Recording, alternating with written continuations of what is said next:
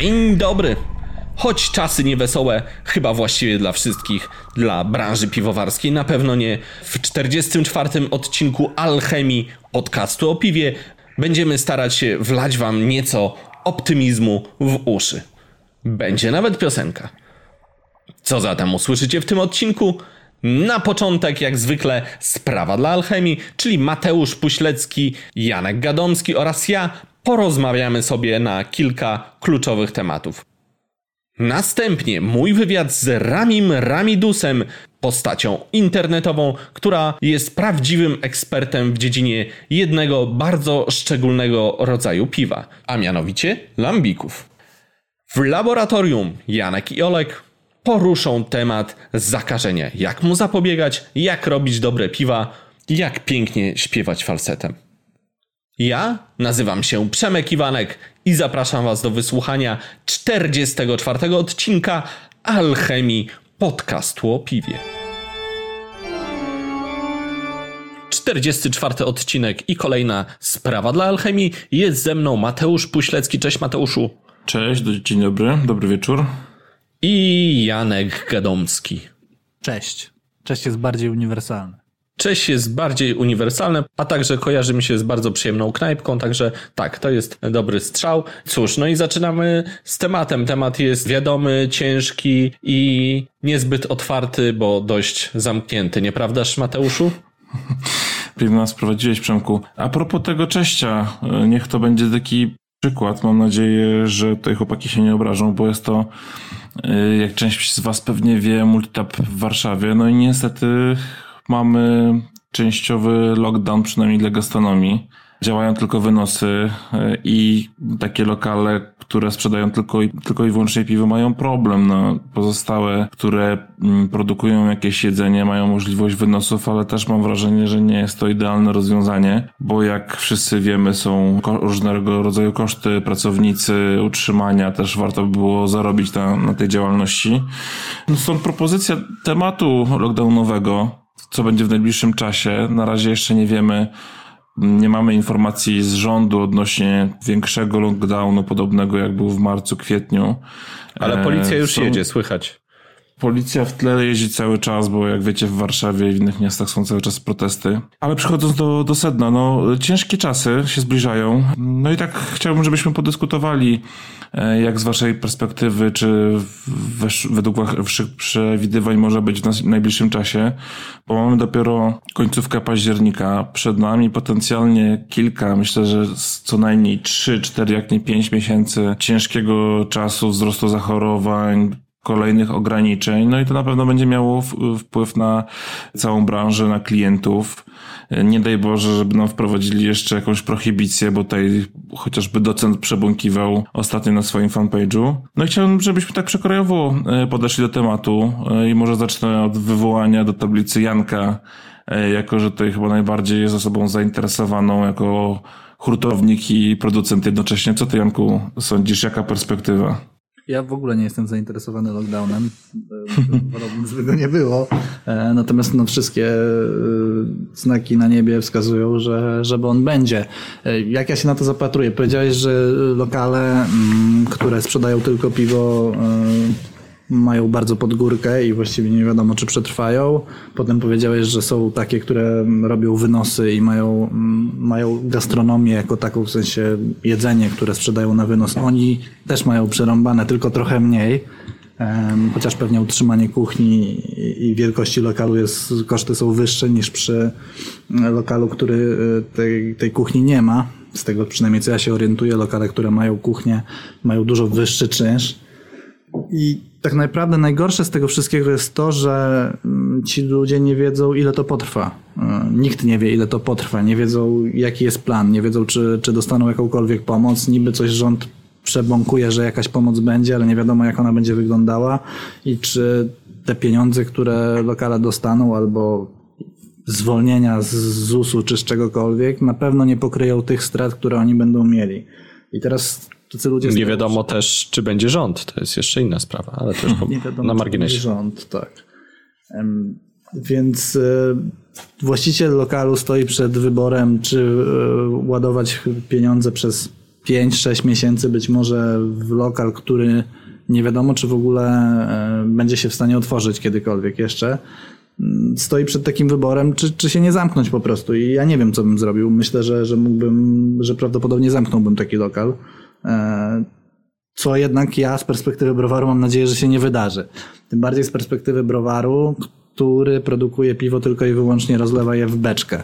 E, w tej chwili rynek, rynek beczki się załamał, tak na dobrą sprawę nie sprzedaje się nic. No, w tym tygodniu, co prawda, ja nie próbowałem nawet sprzedać, bo uznałem, że, że nie ma to sensu.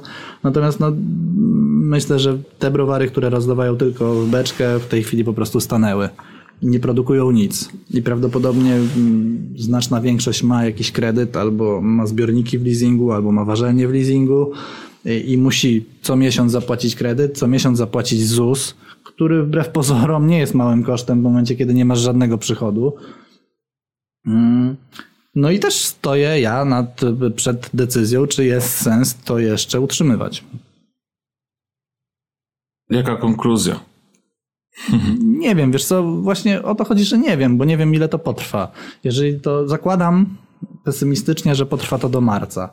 Y, do marca muszę sobie znaleźć jakieś inne zajęcie. Okej, okay, ale mm, myślisz, że co może być taką receptą dla browarów podobnych, ty prowadzisz? Czy jakaś dywersyfikacja pod względem nośnika, czy nie wiem, na szybko opakowanie, sprowadzanie jakichś linii do rozlewu, na przykład w butelki, w puszki, to strzelam, to jest pewnie mało prawdopodobne, ale no w tej sytuacji pewnie bym szukał różnych kanałów, nawet żeby dostarczać piwo bezpośrednio na jakieś imprezy, no bo przecież ludzie dalej prywatnie imprezy robią, jakieś urodziny pomimo tych ciężkich czasów. Myślałeś nad tym? Wiesz co, to, to nie jest takie łatwe, to znaczy to wiadomo, że to jak, jakąś część kosztów po, pokryje, natomiast... Yy wiesz, każdy biznes polega na tym, że potrzebujesz zarobić jakieś pieniądze i to nie chodzi o to, żeby te pieniądze, znaczy generalnie chodzi o to, żeby te pieniądze były jak największe. Każdy, kto prowadzi biznes, chce zarobić duże pieniądze.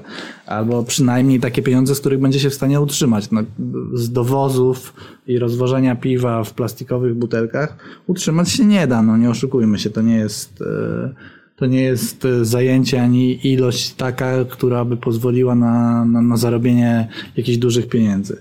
Więc y, można to rozważać. Jest to jakieś działanie doraźne, które w jakiś sposób y, pomoże, natomiast wciąż do biznesu trzeba dokładać. Dokładać albo z innego biznesu, jeżeli się ma, albo z innego zajęcia, które się ma i zarabia się tam pieniądze, albo nie wiem skąd właśnie. Ja na przykład nie mam innego zajęcia w tej chwili. Szukam, próbuję jakieś rzeczy robić, natomiast no w tej chwili nie mam innego dochodu niż browar, więc w tym momencie nie wiem, co zrobię. Myślę, że jest jeszcze za mało czasu upłynęło. Czekam jeszcze na jakieś dalsze decyzje rządu, żeby się zorientować, co tak naprawdę się wydarzy. Na razie przypuszczamy, pewnie z dużym prawdopodobieństwem można przyjąć, że ten lockdown się pojawi, to znaczy się. Nie wierzysz, dwa tygodnie? Wiesz co, myślę, że w momencie, kiedy to nagrywamy 28 października, myślę, że za tydzień w piątek ten lockdown się ziści. No, tak myślę. Natomiast nie jestem tego w 100% pewien. Tak naprawdę w przeddzień zamknięcia gastronomii jeszcze wierzyłem w to, że, tak, to, że to nie nastąpi.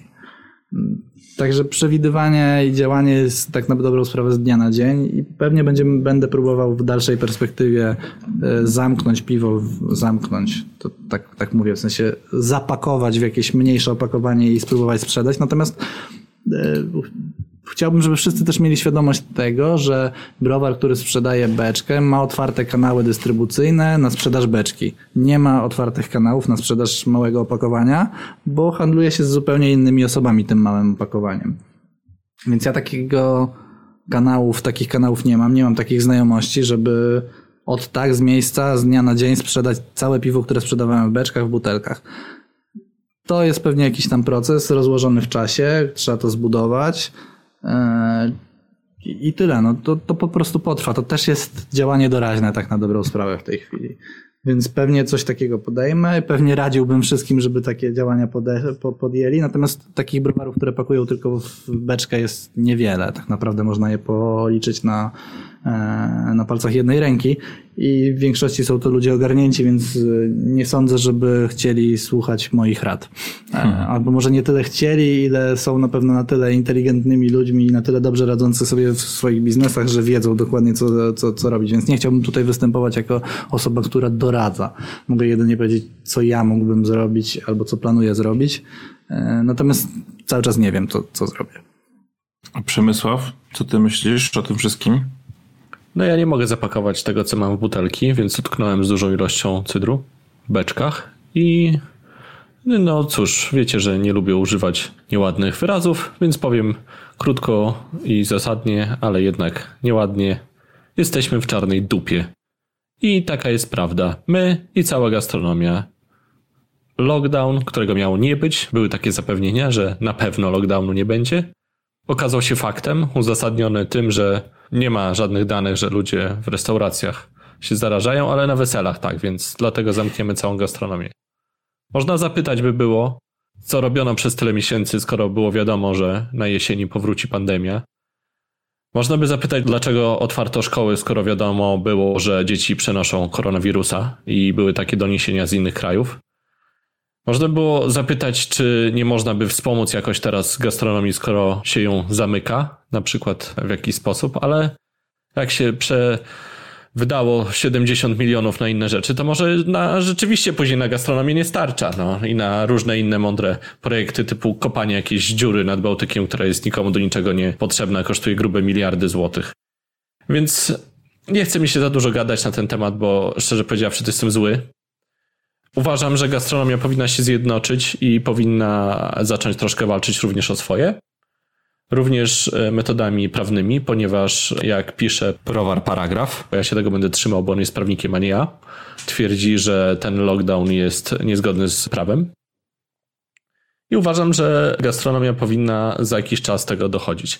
Ale póki co jesteśmy w czarnej dupie i widzę wszystko w bardzo czarnych barwach Jedynie co mogę powiedzieć to, że bardzo serdecznie współczuję wszystkim, którzy mają swoje lokale gastronomiczne, którzy włożyli mnóstwo serca w otwieranie ich. Współczuję wszystkim kelnerom, kucharzom, barmanom, wszystkim ludziom, którzy potracili pracę. Wiecie, ile jest lokali w Polsce gastronomicznych? Około 70 czy 80 tysięcy. Hmm. W każdym z nich pracuje co najmniej 3-4 osoby. Pomnóżcie to sobie, ile ludzi teraz jest w głębokiej czarnej dupie. A to nie jest jedyna branża. Naprawdę można było przygotować jakiś plan awaryjny dla tych ludzi. Nie zrobiono nic. Teraz opowiada się coś o zwolnieniu z ZUS-u. Nawet nie chcę mi się tego komentować.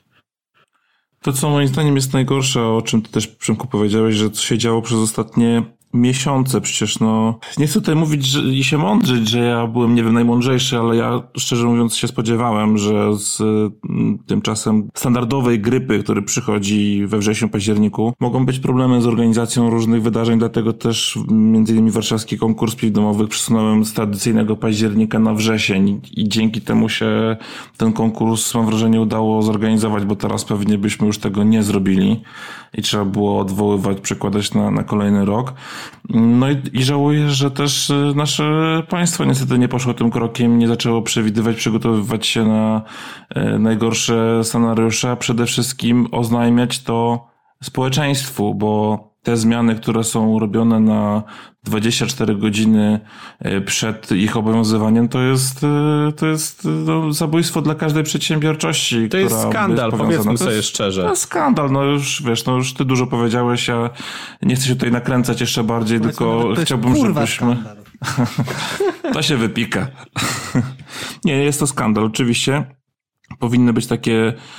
Społeczeństwo powinno być powinno być moim zdaniem przygotowywane od dłuższego czasu na coś takiego. A to, co też Przemek powiedział, no jakby sygnały były sprzeczne, bo jeszcze pod koniec września słyszeliśmy, że żadnego lockdownu nie będzie, a tutaj po miesiącu jest zupełnie o 180 stopni inna sytuacja, więc ja też się nie, właśnie nie, dziwię, że ludzie używają takich ostrych y, słów, bo to po prostu jest granda, to jest skandal. Więc no cóż, no czeka nas kolejny bardzo ciężki, ciężki rok i Życzę wszystkim, żeby przetrwali. Życzymy wszystkim jak najlepiej, bądźcie zdrowi, trzymajcie się ciepło, jakoś to, jakoś to przeżyjemy. A ja mam troszkę może temat weselszy, taki, taki powodujący uśmiech na twarzy. kobiet i dzieci. Nie, żartuję, ale może chociaż na waszych twarzach zagości uśmiech. Janku, czy ty już wiesz, co to jest Bierbrand? Bierbrand. E, wy, wytłumaczyłeś mi to tuż przed e, nagraniem, więc już wiem, już wiem, tak. A ty, Mateuszu? Wiesz co, ja y, oczywiście o tych bierbrandach w różnych postaciach słyszałem wielokrotnie, natomiast z tą nazwą spotkałem się pierwszy raz. No więc destylat z piwa, bo dlaczego by nie? Ponieważ destylat można zrobić z bardzo różnych rzeczy. Dla mnie to jest super ciekawy Ze temat. wszystkiego można zrobić destylat, Przemku. Zaryzykowałbym. No, były takie próby robienia również z deski, ale zostawmy to naszym braciom ze wschodu. Skupmy się na powiedzmy bardziej spożywczych rzeczach. E, Oczywiście na pewno świetnie nadają się na to owoce i ja też bardzo chętnie będę robił próby owocowych destylatów. Nie wiem, czy uda mi się kiedykolwiek to jakoś legalnie sprzedawać, ale dla mnie to jest bardzo interesująca rzecz. Na przykład z cydru, z innych owoców jest mega fenomenalną sprawą gin na przykład za granicą, a teraz pojawiają się beerbrandy.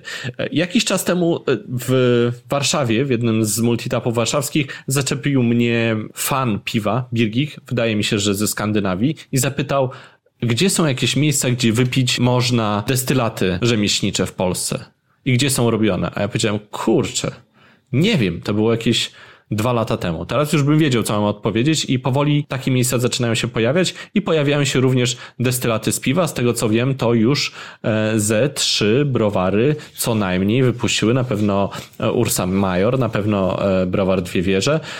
No Co o Kubiak przecież też whisky e, robi z piwa, Ro- drogi.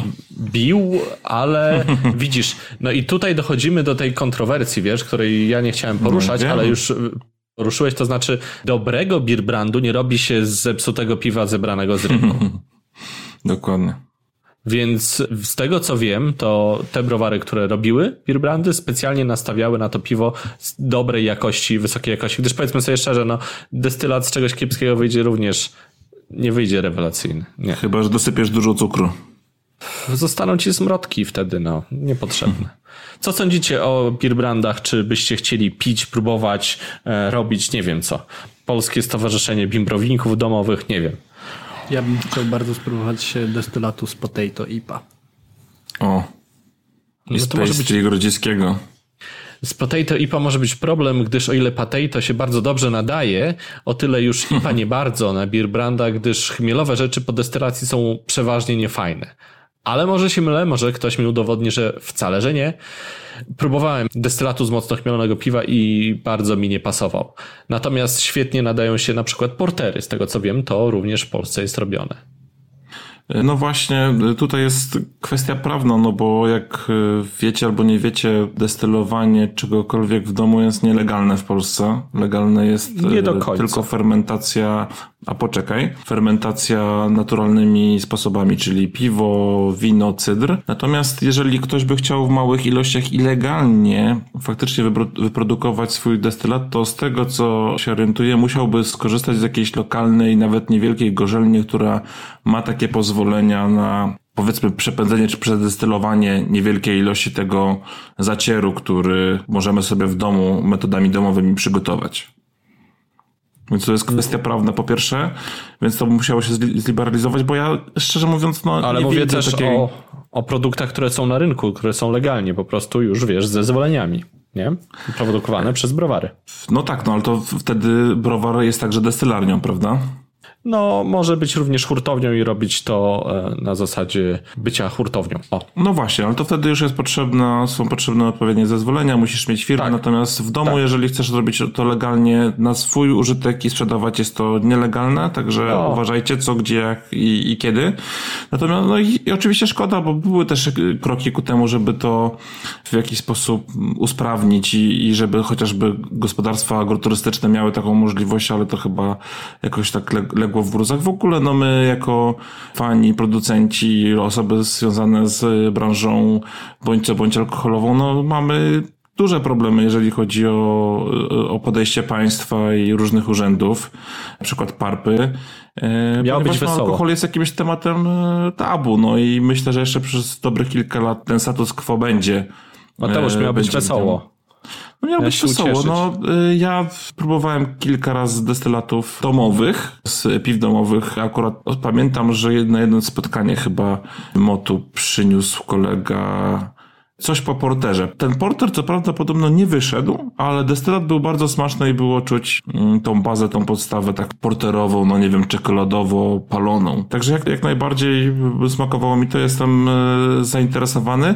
Powiedz też Przemku, gdzie w Warszawie w normalnych czasach takie rzeczy można kupić albo spróbować, bo ja szczerze mówiąc chyba się nie spotkałem jeszcze. Na pewno można kupić w sklepach z alkoholami różnymi, nie tylko z piwem, ale jeśli są dobrej jakości alkohole, nie mówię o takich budkach na rogu, tylko mówię o takich powiedzmy bardziej salonikach z winami, z dobrymi alkoholami. Na pewno tam już można będzie nabyć i z tego co wiem, przynajmniej Destyl, bo tutaj śledzę troszkę tą sytuację, jest w dobrych restauracjach, które chwilowo są zamknięte, co prawda, ale, ale również, również tam. Wiem, że w Mikeller Bar Warsaw były również destylaty Mikellera, ja ich próbowałem, bardzo niektóre były ciekawe, niektóre mniej. Także uważam, że to na pewno będzie się rozwijało i to może być bardzo pozytywny temat. Tylko nie wiem, co na ten temat Janek, czyli to jego cieszy. Janku, czy cieszą, czy destylaty?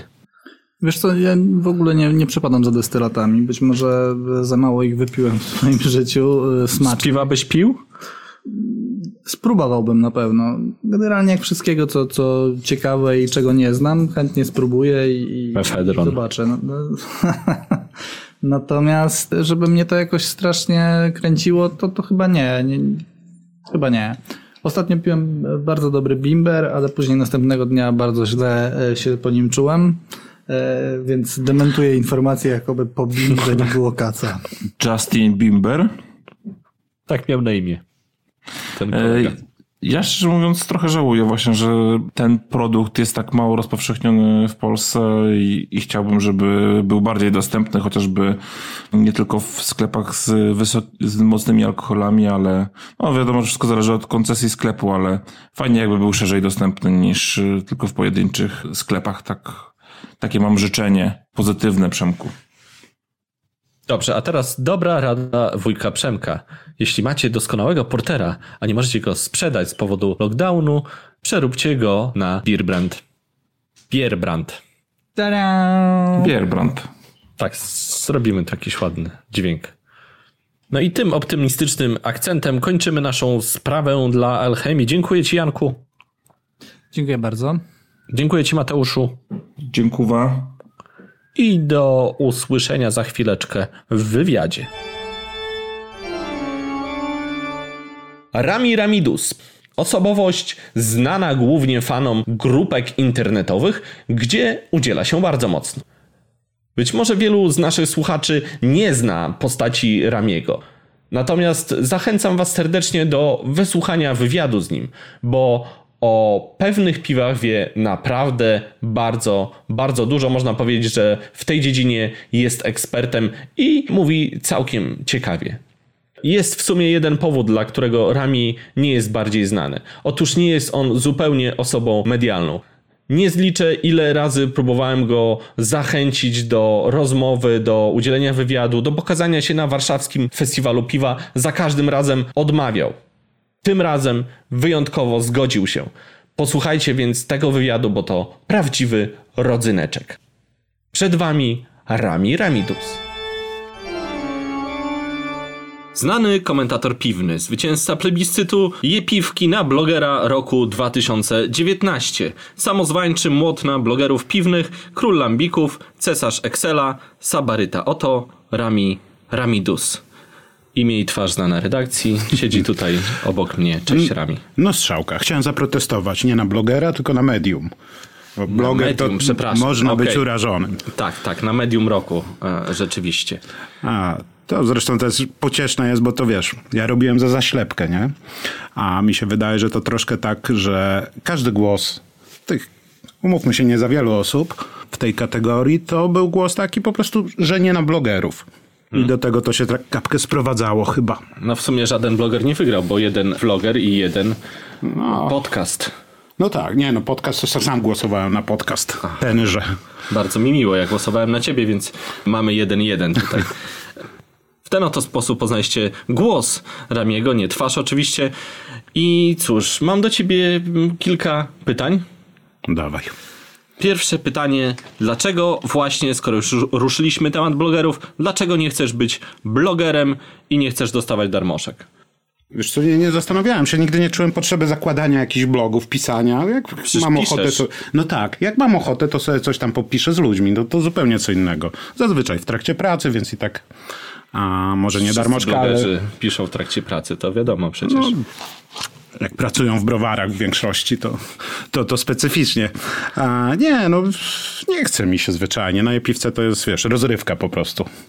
Od coś popiszę i tyle. Także umówmy się, no to jest takie tam. Zresztą komentowanie z boku jest strasznie wygodne. Zero odpowiedzialności, wiesz.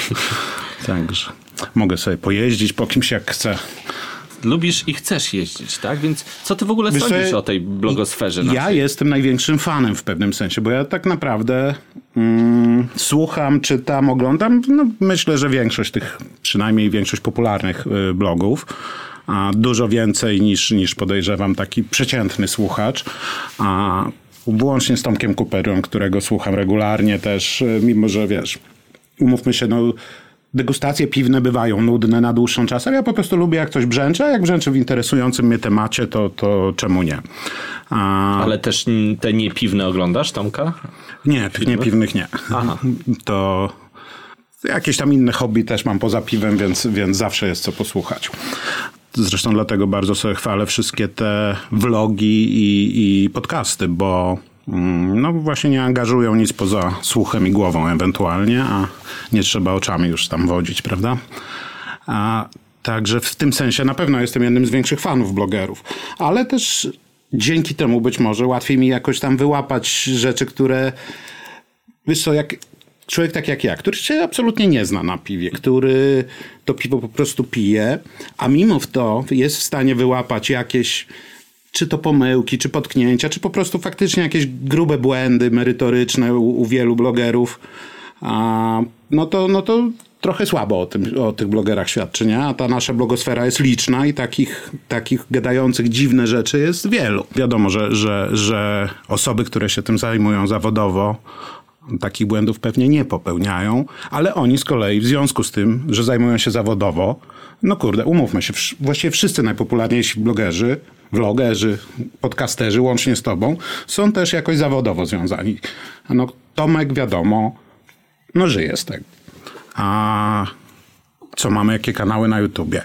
Kociokwik pracuje, połowa Kociokwika pracuje w y, szeroko pojętym krafcie, no w dwóch knajpach chyba w tej chwili, tak? Jerry Brewery pracuje w browarze. Ty pracujesz w cydrowni. I, I tak dalej, i tak dalej. Także też umówmy się, że, że no macie specyficzny punkt widzenia i nie wszystko możecie powiedzieć. No, co jest absolutnie naturalne, bo kurczę, nie wiem, zepsucie sobie jakichś kontaktów z kimś z branży, no byłoby słabe, nie? Bo... To Tomek Kopyra kiedyś powiedział, że on stara się właśnie nie mówić źle, raz, że to są jego jakieś kontakty, ale bardziej to, żeby nie psuć jakby tego wschodzącego polskiego rynku, żeby go dopieszczać. No, Jakby go bardziej. zepsuł, to, to bym nie miał z czego żyć, tak? Także to jest dla mnie logiczne, że jemu zależy, żeby to się rozwijało jak najlepiej, żeby było jak najdroższe, żeby browary rosły w siłę, również finansową, bo wtedy on będzie mógł podać większą cenę. Nic z tym złego, to jest naturalne, ale jest jakiś taki rys, który, który no, podważa pewną racjonalność niektórych wygłaszanych przez blogerów treści, tak? No to ja też dlatego między innymi nie chcę robić recenzji, bo, bo uważam, że robienie recenzji właśnie ustawia człowieka w, w... Znaczy recenzent to jest inna osoba moim zdaniem niż e, bloger, komentator rzeczywistości, bo recenzent kulinarny jest kimś innym niż na przykład, nie wiem, no znawca kuchni, bo kim innym jest ten, który pisze recenzję knajp, a kto inny mm, na przykład jest, nie wiem, Magdą Gessler i pomaga restauracjom. Magda Gessler nie będzie łazić po restauracjach i ich oceniać, prawda? No, Dobry raczej trop, tak. czy Gordon Nie wiem. Znaczy też Może na nie pewno ten, jest... Nie ten poziom, ale rozumiesz o co mi chodzi. My u nas w Polsce też mamy, tak mi się wydaje, tak śledząc, że tak powiem, nie tylko polską scenę, to mam nieodparte wrażenie, że ta blogerska ścieżka w Polsce jest y, bardzo specyficzna, bo po pierwsze, To są ludzie, którzy są, są, sami się kreują, czasami są kreowani przez odbiór na niemalże gwiazdy. No słuchaj, bloger robi wchodząc na, nie wiem, Legię w trakcie WFP większe zamieszanie niż jakiś tam ważący najlepsze piwo w Polsce, nie? No tak. Takie fakty. Dodatkowo praktycznie wszyscy zajmujący się poważnie takim blogowaniem a mają swoje korzenie, jakąś ścieżkę rozwoju przez to, przez piwowarstwo domowe, przez PSPD, przez BJCP, co już narzuca jaką, jakieś spojrzenie na piwo, prawda?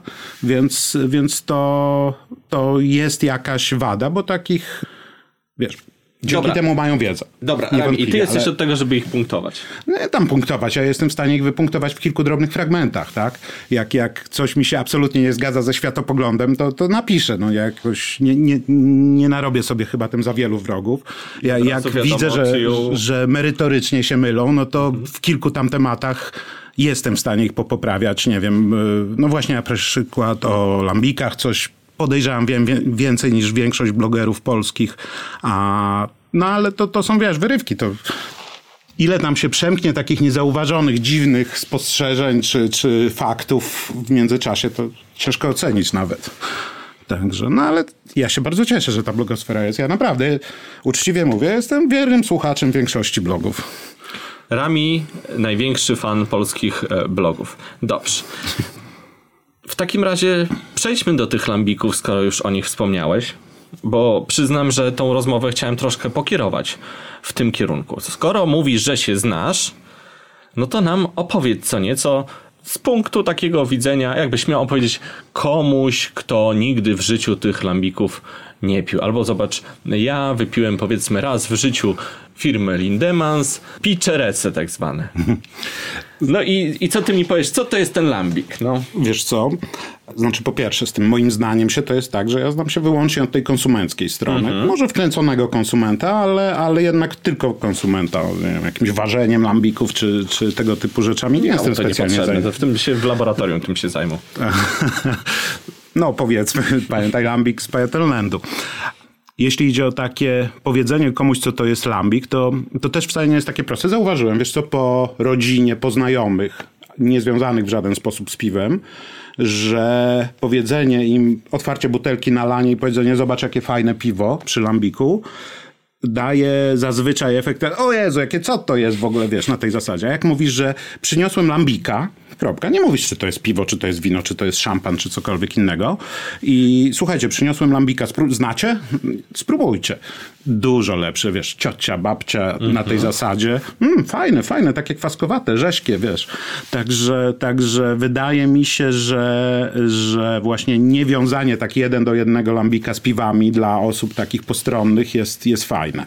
Czyli lambik to jest coś innego niż piwo, chciałbyś tu zasugerować. Nie jest coś innego, ale łatwiej to tak sprzedać Okej, momentami. Zresztą no, faktycznie trzeba, trzeba przyznać, że, że sam sposób robienia jest, jest na tyle unikalny.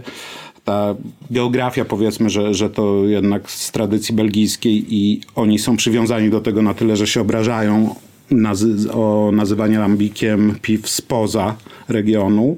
No, no jest to taka specyfika, że faktycznie mówi się lambik, a nie mówi się jedziemy do Belgii na piwo, tylko na lambika, tak? Więc, więc jakby rozumiem to podejście. Może być troszkę gorzej, jeżeli ktoś się przyzwyczai do tych lambików, o których wspomniałeś, to PSRS, tak? I, i nagle dostanie od EGS. No to może być jakiś szok poznawczy większy, bo już wie czego się spodziewać. Słodkie, owocowe, bardzo słodkie, owocowe, kropka. E, No ale to też myślę, że. Znaczy, nie sądzę, żeby ktoś trafił do, do wkręcenia się w lambiki, te, te powiedzmy prawilne, przez, przez te słodzone Lindemansy, czy, czy Timmermansy, czy inne tego typu. Także. A, one Chciałem mają swoją śmieszną rolę, bo znam sporo osób, które w ogóle nie lubią piwa, a tego krika z Lindemansa słodzonego bardzo chętnie biorą sobie w knajpie do środka 40 czy dwie 40 wódki. Bardzo smaczny drink. Także nie komentuję, ale jakby rozumiem, że skoro nawet lager jakiś taki, wiesz, co często jest na kranie, jakiś czeski taki nieinwazyjny, wolą, wolą go nie dotykać, no to takiego drinka jak sobie zrobią, to Czy bar Norka odkrył już Krika? Chyba jeszcze nie. E, Pozdrawiamy. W każdym razie, no dobrze, ale to skoro powiedziałeś, że jest to jednak troszkę osobna rzecz, wiadomo, technologia, ale mieliśmy porzucić technologię, tutaj mówię nie o niej. No więc co jest szczególnego takiego w lambikach, co ciebie pociąga, co innych może również pociągnąć? Co jest takiego super?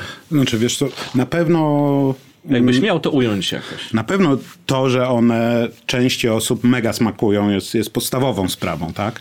A tego też troszeczkę jest to pewnie smak nabyty, ale, ale wcale nie tak bardzo. Znam dużo osób, które spróbowały lambika pierwszy raz w życiu i o, jakie to dobre. To piwo jest naprawdę? Słuchaj, przynieś mi kolejnego. Także są takie osoby, jest ich sporo i tutaj wbrew e, zapewnieniom wszędzie dookoła, że nie ma piw kobiecych i męskich, jestem absolutnie przekonany, że lambiki smakują kobietom tak z ulicy częściej niż facetom. A, i, I nie wnikam dlaczego, ale takie mam wrażenie. E, Co jest jeszcze unikalnego i takiego wkręcającego w lambiki? Wiesz co, no na pewno one są trochę... Wydaje mi się, że są trochę jakby cała taka obudowa romantyczna wokół nich też jakoś działa, bo, bo fajnie posłuchać, że to jest piwo, które jest robione od y, kilkuset lat, tam powiedzmy umowną ta, datą powstania tego dzisiejszego lambika jest 1420 bodajże. Mhm. Tak. Gdzie to powstało? Powiedz. Znaczy to był jakiś y, edykt, y, ukaz księcia brabanckiego, który stwierdził, że piwo ma być ważone z pszenicy. I to, to, to jest naprawdę symboliczne tylko. Znaczy wiadomo, wtedy wszystkie piwa były dzikie, tak? Więc, więc no faktycznie coś na kształt dzisiejszego lambika, tego jeszcze nie blendowanego, bo gest to dużo późniejsza historia. Już się tam w tamtych okolicach narodziła, no a przede wszystkim tam ja nie jestem dobry z historii browarnictwa wszędzie indziej, ale no sam fakt, że to jednak przetrwało jako jeden z nielicznych tego typu unikalnych, lokalnych styli, no o czym świadczy, wiesz, w, w Belgii tego pili bardzo dużo. Jak ukazały się jakieś takie wspomnienia e, gościa, znaczy to był prawdopodobnie pisany dużo później i fabularyzowany, ale, ale tak naprawdę nie wiadomo, nikt się nie przyznał to wynikało z tego, że taka dzienna porcja lambików to jest chyba litr lambika, takiego nieblondowanego, pół litra Guess i pół litra Faro Ale na kogo? na osobę. I tak I- mieszkańca i tak funkcjonowało, tak. Pierwszego, tak? No, także To czy to jest prawda, ale nie no, wiesz, to, to w ogóle inna, inna kultura picia. Jak gdzieś tam To znaczy, wiesz, no, y, jeśli spojrzysz na to, ile grogu wypijał marynarz angielski, dostawał dziennie, to oni byli ciągle na bani. To No taki trochę ostrej. tak, trochę tak, tylko Więc że oni to, to tylko tak oni, było. Grog zdaje się tam, tam mieli takie warunki, że wody to nie bardzo mogli pić, więc musieli coś, coś alkoholowego, żeby się nie potruć, tak, na statkach. No tak, A- ale to był tam 50-70% alkohol, zależy w którym momencie, którego oni tam dostawali naprawdę potężne. No tak, żeby się napić Kilka jako razy. napoju, tak? Tak. Ale nie, no nie, no Belgia, powiedzmy XIX wiek, XX wiek, y, to z tego co wiem, knajp, takich z wyszynkiem, z piwem, z, z innymi trunkami, e, zagęszczenie na obywatela miała największe w Europie. Nie dam sobie za to głowy uciąć, bo to zasłyszane, ale, ale z tego co wiem, to, to tak chyba na 190, to musiałbym poszukać gdzieś w źródłach, bo sobie zanotowałem. Chyba na 190 osób była jedna knajpa w Brukseli. W Belgii, nie w Brukseli, bo w samej Brukseli to by jeszcze pewnie było łatwiej zdzierżyć. Także oni tradycje w piciu mają doskonałe. Myślę, że, że lepsze niż u nas. Ciekawe, czy ich lockdown teraz pozamykał. Pozamykał. W tej chwili obecnej Bruksela ma a, zamknięte na miesiąc, nie na dwa tygodnie, jak my wszystko. I efekty są podobne. W tej chwili już y, rusza na przykład z Mederlambika, jednej z bardziej znanych knajp w Brukseli, takiej no, nastawionej właśnie na lambiki i na piwa powiedzmy nowej fali. E, Właściciel wyprzedaje butle z piwnicy, które tam trzymał właśnie lambików. Rozumiem, że kupujesz. No, zobaczymy, bo to lambiki się na tyle niestety spopularyzowały, zwłaszcza za oceanem, że, że te ceny niestety niektóre poszybowały gdzieś w nieosiągalne okolice. Po kilka tysięcy dolarów te najdroższe butelki są. Także Może być ciężko. Dla potomnych y, mówię, że przeżywamy akurat kryzys, w którym odgórnie pozamykano nam knajpy i bardzo cierpimy z tego powodu. To pomówmy teraz może troszkę o samym podziale e, tych lambików, no bo można w pewien sposób je podzielić, prawda? No, Na pewno one mają bardzo fachowe nazwy i te e, pitcheresy to ja sobie żartowałem, bo to się mówi jak? e, wiesz co, nie, nie wiem, czy, czy funkcjonuje. Pitcheres? Francuskiego, ani flamandzkiego, ani pozostałych dialektów obowiązujących w Belgii nie znam.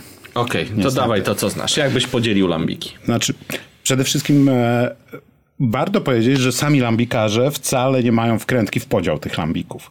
To znaczy, jeżeli popatrzeć na te definicje takie obowiązujące mm, w ogólnej świadomości w świecie, w BJCP, to część lambików wypuszczanych przez prawilne lambikarnie nie łapie się do bycia lambikami. Oczywiście ci, co je robią, uważają inaczej, ale generalnie się tym nie przejmują. Chyba tak podstawowa sprawa, no to jest ten lambik, który po prostu mm, po, po rocznym, półrocznym poleżakowaniu w beczce już jest gotów do picia. On jest nienagazowany. Jego można podzielić albo na młody, albo na stary. Po prostu jak długo, jak długo czekał przed wypiciem. I on się beczce. nazywa lambikiem, po tak, prostu. Tak. A na te młodsze, bodajże do 6 miesięcy, mówią Jonge Lambik. Na te starsze mówią, a to e, Ode Lambika Wiex Lambik. Wymowy nie jestem pewien, bo to francuski. E, I to są niewątpliwie te podstawowe. One zazwyczaj są dostępne tylko w browarze. Chociaż też są wyjątki. Cantillon butelkuje lambiki takie no, stare już lambiki, ale, ale takie prosto, po prostu z beczki. Smaczne czy nie bardzo? Wiesz co? No na pewno są mniej złożone niż te, które później coś się z nimi robi. One tak, potrafią być smaczne, ale też to nie jest tak, że, że większość osób woli po prostu gez a, albo lambiki owocowe. Bo mm, ten młody lambik jest takim półproduktem właśnie do dalszych zabaw. Czasami trafia po, do jakichś kolejnych beczek, na przykład świeżych. W tej chwili ta rewolucja też spowodowała, że lambikarze zaczęli się bardziej bawić. A próbują nowych rzeczy, których wcześniej nie próbowali, więc pojawiają się lambiki właśnie z, ze świeżych beczek, gdzie przynajmniej teoretycznie, a w niektórych i praktycznie, czuć wpływ tego konkretnego destylatu czy trunku, który był wcześniej. A, więc to jest pierwsze. Drugie to jest macerowanie z owocami i tu paleta tych owoców jest olbrzymia, czasami są mieszanki. A To się naj- robi z nieblendowanego, prawda? To się robi z nieblendowanego, ale to też już jest nieaktualne, bo również robi się z blendowanych. Więc kiedyś się robiło z nieblendowanego, teraz najczęściej chyba z blendowanych się robi. A Dry Fontaine e, na butelkach, które wypuszcza, robi taki stosunkowo dokładny opis. Więc te owocowe też potrafią być z kilkunastu różnych warek nawet. Więc tam blendowanie też ma miejsce.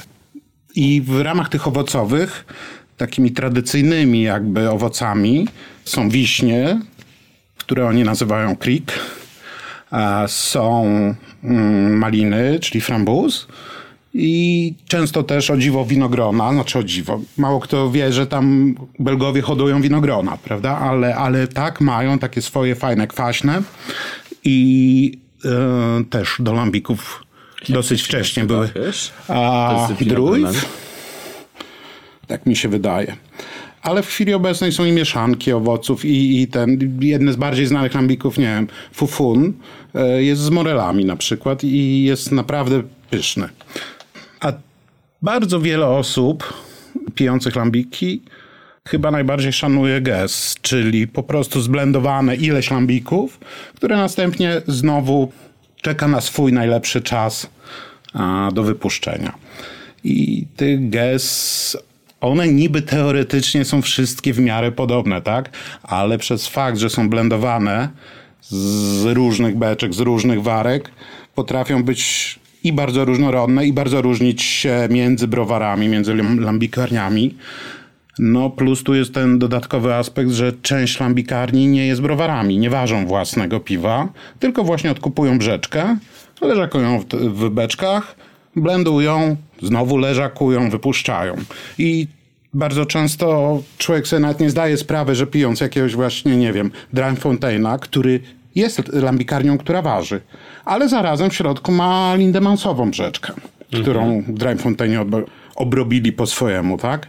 Czy Girardin brzeczkę, bo to tak naprawdę swego czasu jak lambiki miały większe problemy rynkowe, powiedzmy, kilkadziesiąt małe lat temu, to brzeczkę produkowały chyba tylko trzy browary. Właśnie Girardin, Lindemans i nie chcę skłamać, chyba Cantillon. Ale taką już przefermentowaną brzeczkę kupują, czy, czy taką świeżutką ledwo... Wydaje mi się, że, że czasami taką, czasami taką, a czasami nawet już młodego lambika.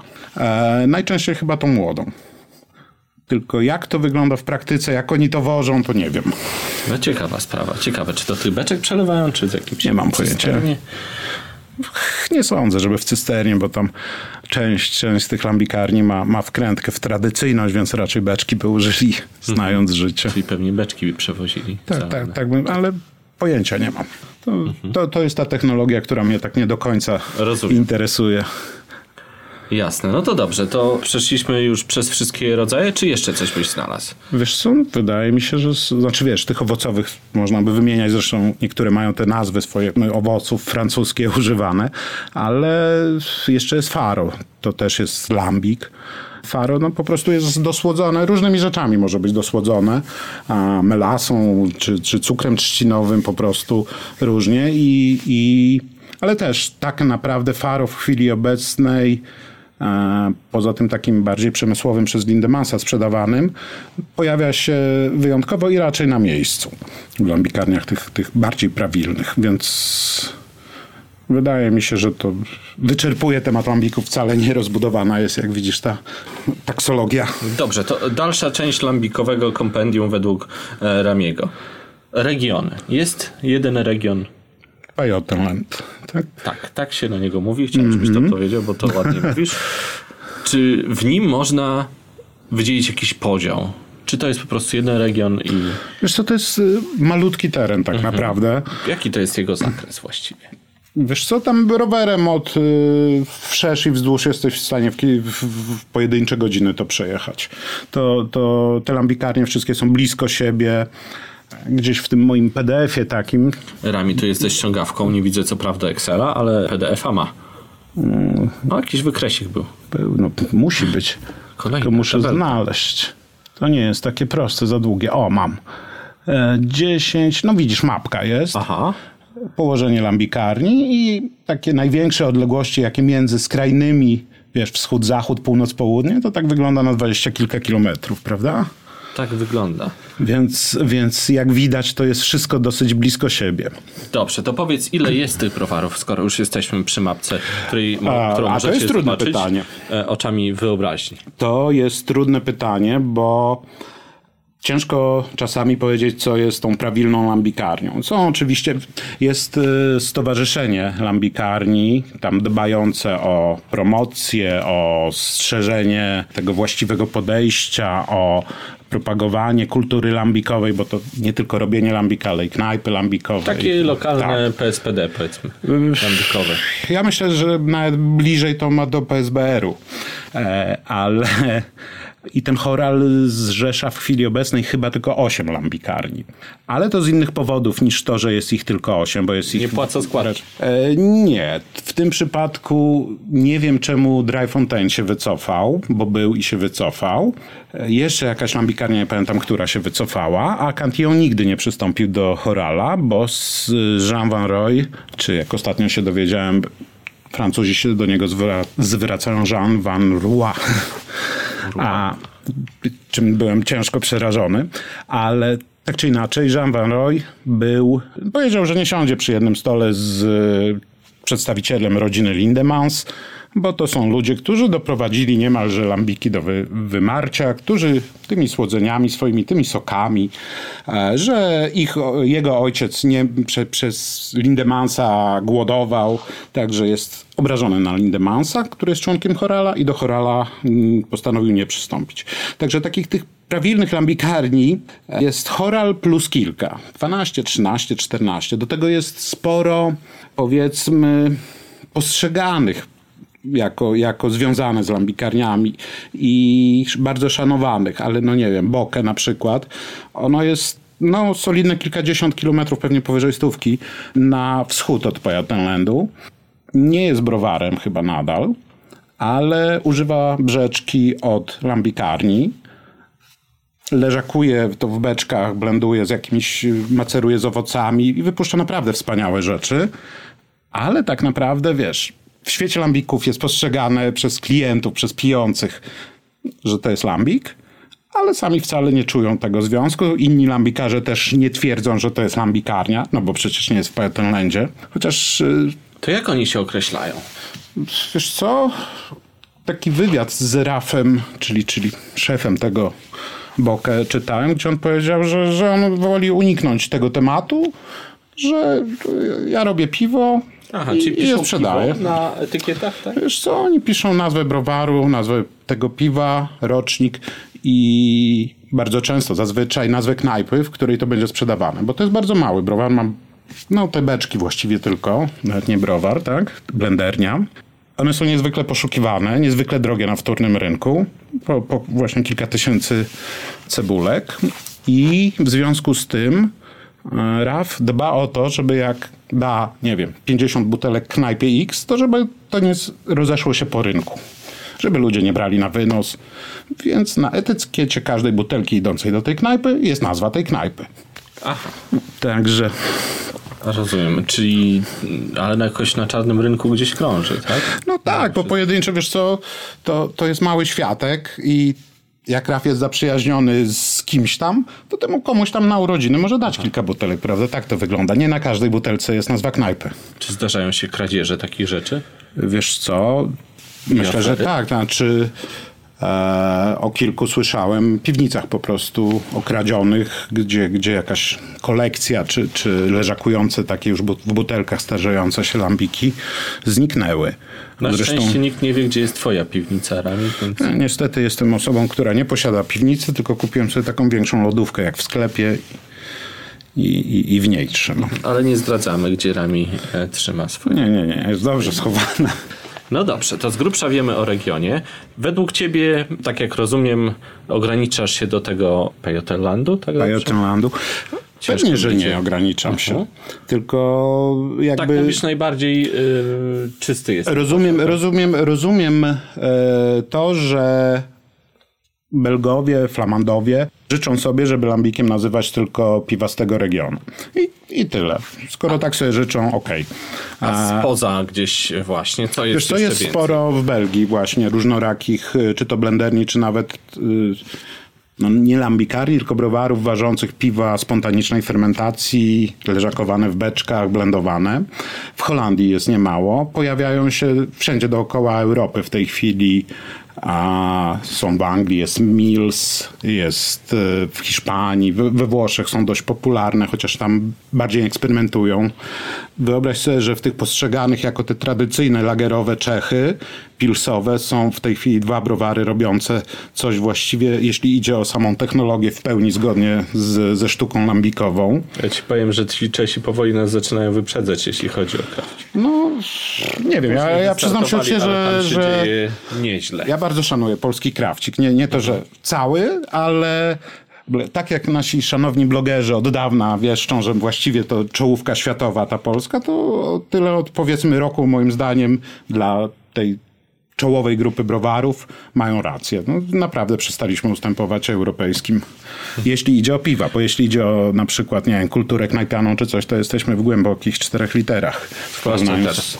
No, teraz to, teraz mamy remis. Teraz mamy remis. Powiedz, czy coś w Stanach na przykład się dzieje? Są lambikarnie w Stanach? Na pewno są.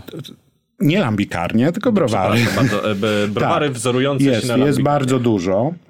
E, I oni akurat, zasadnicza większość tych browarów też szanuje to, to oczekiwanie Belgów, żeby, żeby nie nazywać tego lambikami. E, ja Stanów niestety tych browarów nie znam. To znaczy piłem ich e, piwa, dużo dosyć, ale, ale to nadal jest... To jest tak olbrzymi rynek, że, że ciężko w ogóle mi szacować, oceniać. Mówić, które lubię, które nie. Ale są ich spore ilości i niektóre nawet były w Polsce. Przecież na One More Beerze mieliśmy amerykańską, cudzysłów, pokazuje lambikarnię. Także summa summarum jest to niewątpliwie ciekawy rynek, aczkolwiek te ich piwa są troszkę inne, tak już smakowo czy, czy aromatycznie. Oni, być może to właśnie ma znaczenie to, że bo Belgowie, przynajmniej część Belgów twierdzi, że fakt, że to się zaraża z powietrza, to tym jakoś uzasadniają to ograniczenie terytorialne, że to dolina rzeki Zene, jest specyficzny dla tego konkretnego obszaru. I być może faktycznie tak jest. Winiarze mówią o tym terroir, tak? Tak. Też być może przy lambikach akurat nie słyszałem za bardzo tego określenia, ale ono też wydaje mi się w pewnym sensie pasuje.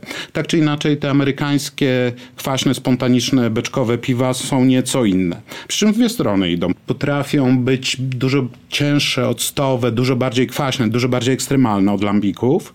I niektórzy to lubią, niektórzy wolą to od lambików, ale potrafią być właśnie i Amerykanie nazywają to wtedy najczęściej sezonem. E, Jest to sezon, tak, pierwotnie. Tyle, że spontaniczny często. Leżakowany, bardziej. tak, leżakowany w tych beczkach, blendowany i wychodzi ci takie bardzo lekkie, niemalże stołowe piwo, ale też z tymi właśnie złożonym aspektem dzikości. To fajne potrafią być, nie wiem, Hin Farmstead, y, no, sporo jest takich i, i ja osobiście wolę te, te lekkie niż te właśnie takie trochę octowe, ciężkie kwasy, które, które Amerykanie też szanują. A czy jest jakieś słowo, którymi się właśnie określa lambiki, które nie są lambikami? Wiesz co, była swego czasu taka mm, sprawa, że nie chcę skłamać, który browar musiałbym poszukać. Da, daj mi chwilę z wściądzę. Teraz Rami wklepuje coś w tabelkę. O, znalazłem. Mm, Jester King wypuścił piwo, które był przekonany, że nie naruszy jakby żadnych praw. Znaczy tu nie ma nawet tych praw poza Europą, ale nie naruszy powiedzmy poczucia komfortu Belgów i nazwał metodę GS e, swoje piwo. No bo metoda Niby tak, ale Choral się na to obruszył, więc piwowar z Jester Kinga w porozumieniu jeszcze z kilkoma innymi tymi cudzysłów lambikarniami amerykańskimi się dogadał. Pojechał obgadać z Choralem, co właściwie, jak oni to powinni nazywać w tej Ameryce. I wymyślili wspólnie coś, co się nazywa metodę traditionnelle. Nie wiem, jak to przeczytać, nie wiem nawet, czy to jest francuski, czy inny. Tradicjonel, rzeczywiście jakiś. i część, część z browarów amerykańskich e, stosuje. To ma jakiś swój znaczek zastrzeżony, nawet jak, jakąś tam stronkę promującą, ale nie wszystkie wcale. Niektórzy pozostali przy tych sezon, niektórzy przy spontan, e, także nie ma jakiejś reguły. Chyba A ten- pojedyncze browary stosują nazwę lambik.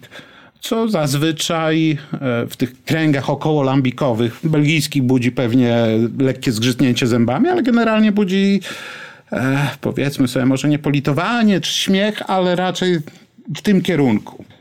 To, to, to tego się boję właśnie przez w Polsce, jeżeli będzie promowane a nazwa Lambik, a, a tak na chwilę obecną troszkę jest. Tomek Kopera z bliżej nieznanych powodów przekonywał piwowarów robiących spontany i przez szacunek do Belgów nie nazywających ich lambikami, że powinni nazywać lambikami. A wiesz, Tomek Kopera, jak 10 tysięcy osób go posłucha i co dziesiąta mu uwierzy, no to już jest problem, tak? Tomek słucha tego podcastu, także No, myślę, o lambikach. Pozdrawiamy cię, e, Tomku. To jest bardzo ciekawy temat. Powiedziałeś o knajpach, bo browary to nie jest tylko ten cały światek lambikowy, bo właśnie dochodzą te knajpy. Jakie knajpy są warte uwagi dla osoby, która by chciała właśnie poznać prawdziwe lambiki? Wiesz co, prawda jest taka, że poznać prawdziwe lambiki to jest, tak szerokie i pojemne określenie. Znaczy na Osoba, pewno która nigdy nie próbowała, pojedzie sobie do Belgii dokąd? Do jakiej knajpy? to moim zdaniem przede wszystkim powinna odwiedzić Cantillon razem z muzeum, razem z taprumem, oczywiście w czasach niekowidowych. E, I, I to jest absolutna podstawa jakby. I to chyba każdy, nawet interesujący się piwem, nie to, że lambikami, tylko ogólnie piwem, czy zaliczył, czy chce zaliczyć, czy jak będzie miał okazję, to zaliczy, bo to jest ciekawe. Tam przychodzi dużo turystów, e, również niezainteresowanych piwem, więc no, jednym słowem warto popatrzeć. E, Cantillon jest browarem, który używa sprzętu z przełomu XIX i XX wieku w tej chwili, więc to jest też faktycznie kawałek historii. I, i zresztą Jean ma takie podejście bardzo właśnie pasujące do tamtych czasów. Wiesz, on czy, czy brzeczka się nadaje do przetoczenia, to stwierdza w ten sposób, że macza w niej palec i oblizuje. A o, już jest okej, okay. już nie jest za słodko. Także, także to jest niewątpliwe miejsce. E, generalnie, jeżeli browar, lambikarnia ma taprum, to warto go odwiedzić. W tej chwili zresztą te lambikarnie, które jakoś tam stawiają na powiedzmy rozwój, urynkowienie się lekkie chociażby, bardzo o to dbają. Nie wiem, Dryfontein postawił lambikodrom chyba 4 czy 5 lat temu. I różnica między tą knajpką, która była wcześniej, to nawet trudno nazwać knajpką, restauracją, która była przy browarze, i była tak naprawdę zwykłą restauracją, gdzie ludzie na obiad przychodzili, a oprócz tego Dry Fontaine sprzedawał to, co wyprodukował za ścianą. A więc różnica i kontrast między tą starą dryfontainową restauracją, a lambikotromem jest kolosalny. Tam jest naprawdę duża przestrzeń, również na świeżym powietrzu. E, jest przystosowany, no myślę, że ze 200 osób tam bez problemu można pomieścić jest sklep dedykowany, e, wchodzisz, idziesz troszkę drugą stroną i wiesz, masz dzikie ilości możliwości wydania pieniędzy. Trochę jak to opowiadasz, przypominają mi się e, miejsca z whisky, wiesz, które też w tym momencie bardzo dbają o te swoje sklepy, knajpy. Ale, i... ale to trzeba pamiętać, że whisky to jest wielo, no, myślę, że setki razy większy rynek, wie, większe ilości tego. Whisky jest popularna na całym świecie, w każdym wydaniu. Lambiki, wiesz co, żeby tak sobie zdać sprawę, jakie to wszystko jest małe. E, najpopularniejsza grupa ogólnoświatowa dotycząca lambików, Lambik Info, połączona z sajtem, taką encyklopedią lambików, którą gorąco polecam każdemu. Tam jest może informacji. No więc ta grupa liczy mniej członków niż Jepiwka, niż polskie grupy kraftowe.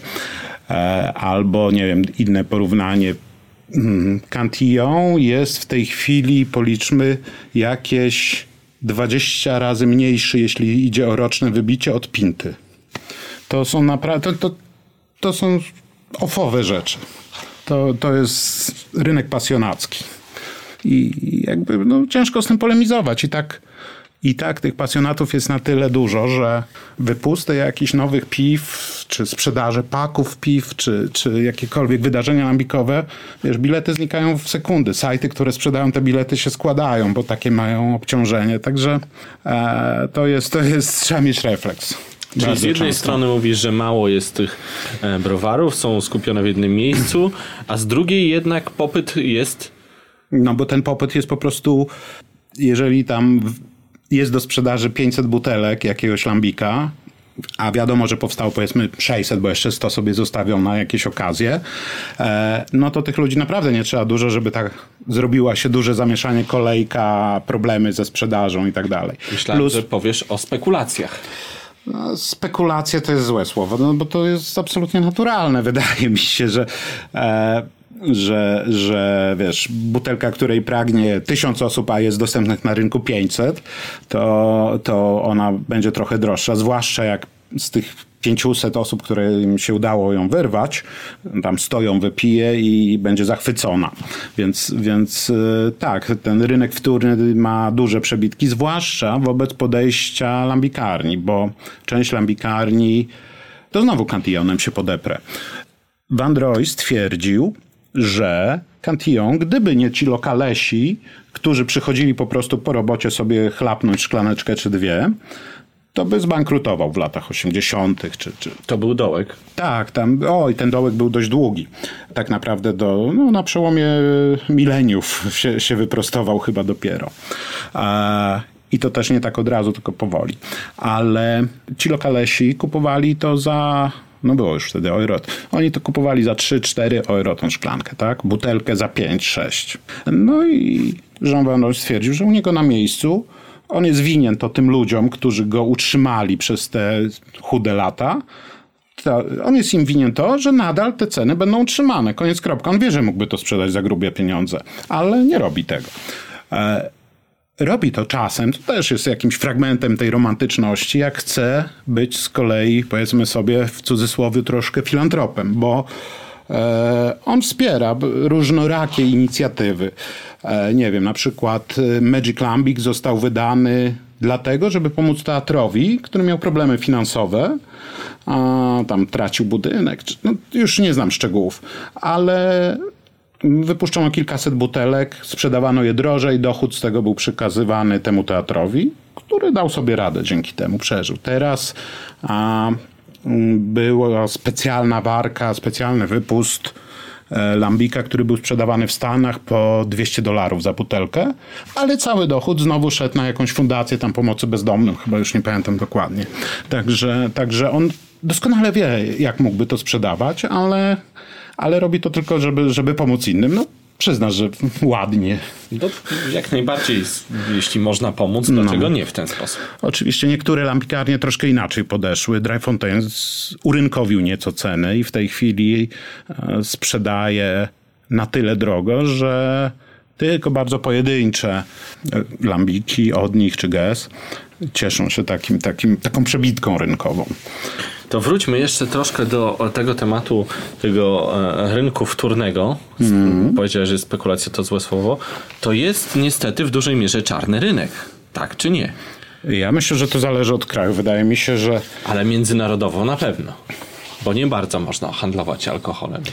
no pewnie Odległy. nie można, a może Bez zezwoleń zwłaszcza. Znaczy, zapewne tak, zapewne tak, ale podejrzewam, że skala tego jest na tyle mała, tych, tych lambików, że raczej ża- żaden urząd y, państwowy w żadnym normalnym kraju, nie mówię, że nie istnieją kraje nienormalne, no, z doświadczenia, tak, ale, ale, ale raczej nie będzie tego ścigał. Oczywiście, no to to jak się ktoś będzie z tym obnosił, to może mieć problem. Ale generalnie, wiesz co, istnieją też sklepy, powiedzmy, które gość kupuje normalnie jako klient, on, jego muły, muły, czyli powiedzmy ludzie, którzy za jakąś tam odpłatą, te limitowane jeden na osobę, czy dwa na osobę, też pójdą, kupią i oddadzą mu, nie dwa razy drożej, a on je później cztery razy drożej gdzieś tam sprzeda.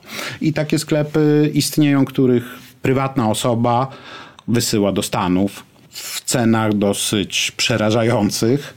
E, I jakoś to się mu kręci, nie siedzi w więzieniu, więc zgaduję, że, że to zależy od lokalnego prawodawstwa, ale i tak na razie, jeśli idzie o lambiki, trzeba dziękować opatrzności, że Japończycy się w nie nie wkręcili, bo, bo podejrzewam, że... Albo bo to są- no, o ja, o, kolejni. No, znaczy, oni mogliby zrobić ten rynek taki, że człowiek by sobie już został przy tym najtańszym gez, popijać i, i tyle. Ale to też, wiesz, to też jest urok, tak popolować, powymieniać, podogadywać. Udało się kupić coś limitowanego, o, uda się spróbować, super. To też jest swego rodzaju zabawa. Wiesz. Ale domów aukcyjnych, które by się bawiły w lambiki chyba nie ma, nie? Bo z winami są. Y, Są, a z lambikami podejrzewam, że nawet jeśli w tej chwili nie ma, to, to mało nas dzieli przy, przy tych najstarszych, najdroższych butelkach, tylko to już, to już jest czyste kolekcjonerstwo. Nikt, mało kto kupuje takie stare, drogie lambiki po to, żeby się cieszyć tym, tylko tym, że je wypije. To, to już jest właśnie, wiesz, chę, chęć skompletowania, złapania wszystkich Pokemonów na tej zasadzie. Trochę zaspokojenia ciekawości może, jeżeli w ogóle pójdzie do wypicia, ale te najdroższe też prawdopodobnie ja ich nie piłem, więc mówię prawdopodobnie, ale jakby ci, co pili też to potwierdzają, wcale nie są najlepszymi, więc To co najdroższego piłeś rami? Albo Z czym się lambików? byś pochwalił najbardziej? Nie mam pojęcia, bo ja robię to tak, żeby wydać jak najmniej, czyli jadę do knajpy lambikowej, gdzie jest ten lambik, który na wtórnym rynku butelka by kosztowała, nie wiem, a 500 zł, to tam jest za, na miejscu za 50 euro powiedzmy. To Więc, dobrze, to jaki jest najcenniejszy Pokémon, może nie finansowy? Bo ja wiem, nie, nigdy nie analizowałem pod tym kątem, naprawdę. Czy ja się cieszę, że dużo ich dość spróbowałem i, i, i to wszystko, także, a takie moje ulubione do picia są, są, są jednymi z tańszych podejrzewam, bo... To dawaj, co to jest? Co jest najlepsze dla Ramiego? Gdyby ktoś ci chciał dać prezent. Wiesz co, takie, takie, o panie prezent, to ja bym te tańsze wybrał, nie jestem złym człowiekiem. Bardzo polecam wszystkim, e, jeżeli oni tam nie do końca wiedzą, podstawki e, z Dryfontaina, z Girardin i Seasonale z Cantillona. O, taki prosty. Oczywiście to jest dużo bardziej rozbudowane, skomplikowane i można by wgłębiać się, ale to, co powiedziałem, jest, jest taką najprostszą metodą w jednym zdaniu do zamknięcia, wybrania niedrogiego, a bardzo smacznego lambika. A czy na przykład jak ktoś się szarpnie, kupi sobie bardzo starego lambika, będzie super zadowolony, czy niekoniecznie? Jak ty uważasz smakowo? Jak one wyglądają? Wiesz co? Każdy z tych lambików ma jakiś tam czas, przez który zyskuje, a, a później traci, więc takie naprawdę stare to raczej jako ciekawostkę trzeba traktować i na szczęście istnieje ta nielubiana przez niektórych instytucja panelu degustacyjnego, gdzie tą butelkę, która jest za droga jak w stosunku do jej zawartości, pije się w 5-8 osób i ewentualny zawód czy dyskomfort spowodowany tym, że wcale nie takie dobre, a kosztowało grube pieniądze, jest mniejszy. Jak portfel mniej zaboli, to zawsze miło, nie? To na co polować? Wiesz co? To jest strasznie takie, jak nagłówki w fakcie niemalże te No pytania. tak, nie wiem na co polować. Idziemy w faktoid z alchemią. Jeżeli, jeżeli, jeżeli ktoś w ogóle zaczyna, to moim zdaniem ten Lindemans, tylko że w tej wersji Ode Ges i Ode Creek, Bo potrafią być bardzo przyzwoite, prawda? one są naprawdę bardzo dobre. I one kosztują za małą butelkę e, w Polsce kilkanaście złotych. Już z transportem, ze sprzedażą, już w świadomości mając, że spędziły kilka lat po beczkach różnych. No, jest to tanio, umówmy się. To, to polskie krafty beczkowe są droższe, tak? Które spędziły w tych beczkach zazwyczaj, nie wiem, no rok to maks. Więc, więc y, od tego na pewno warto zaczynać. Trudno mi powiedzieć. Nie, nie, nie podam. To, to nie jest tak, że, że tu są lepsze, gorsze, wiesz. To jest kwestia gustu też w bardzo dużej mierze. No cóż, musicie na privie wypytywać Ramiego w takim razie, co najlepiej sobie upolować, co schować do piwniczki. Tutaj nie chcę nam zdradzić, ale ostatnie pytanko do ciebie, Rami, przedostatnie. Inne alkohole pijesz? Wiesz co? Mało. A jeśli tak, to co? Na przykład przy pokerze piję wódkę, no ale to nie po to, żeby mi dostarczyła jakichś specjalnie pozytywnych wrażeń Takie sensorycznych. podają akurat w klubie. No, chociaż wódki faktycznie też potrafią być lepsze, ale to na tej zasadzie, że są mniej złe. Czasami wino. Whisky, whisky nie lubię, przyznam się uczciwie. Jeden, jedyny bourbon jakiś mi smakował, ale jak usłyszałem cenę, to stwierdziłem, że nie, nie wolę zapomnieć, że mi smakował, więc e, czasami Pedro Jimeneza lubią. Absolutnie inny biegun niż lambiki. Taki fajny, słodki ulepek zalepiający rodzynki. Także nie, no czasami wiadomo, różne rzeczy człowiek pije, ale, ale generalnie jakoś tak w miarę wierny jestem tym piwom. Destylatów nie lubię zazwyczaj i tyle. Ostatnie pytanie. Czego ci życzyć, Rami? Oj, oj. Może jakiegoś lambika? Nie. Teraz to w związku z sytuacją geopolityczną, aktualną i protestom, które przebiegają w tej chwili po decyzji naszego Trybunału, to, to bym musiał użyć brzydkiego słowa. Nie wiem, czy to na, na musieli zmieniać można. na zwierzątka. No, w każdym razie myślę, że fajnie by było, żeby ta sytuacja i covidowa, i polityczna troszeczkę się wyprostowała. Bardzo łagodnie to powiedziałeś. Tego sobie wszyscy pewnie życzą. Niech nam się żyje trochę lepiej i spokojniej, normalniej. Rzekłeś. Dziękuję Ci bardzo, Rami, za rozmowę. Wielkie dzięki. Zakażenie piwa. Nikt tego nie chce. Dlatego z dzisiejszego laboratorium dowiemy się, jak się go wystrzegać. Janku, Olku, powiedz, dlaczego mam w piwie zakażenie? Powiedz, dlaczego popełniłem błąd w ważeniu?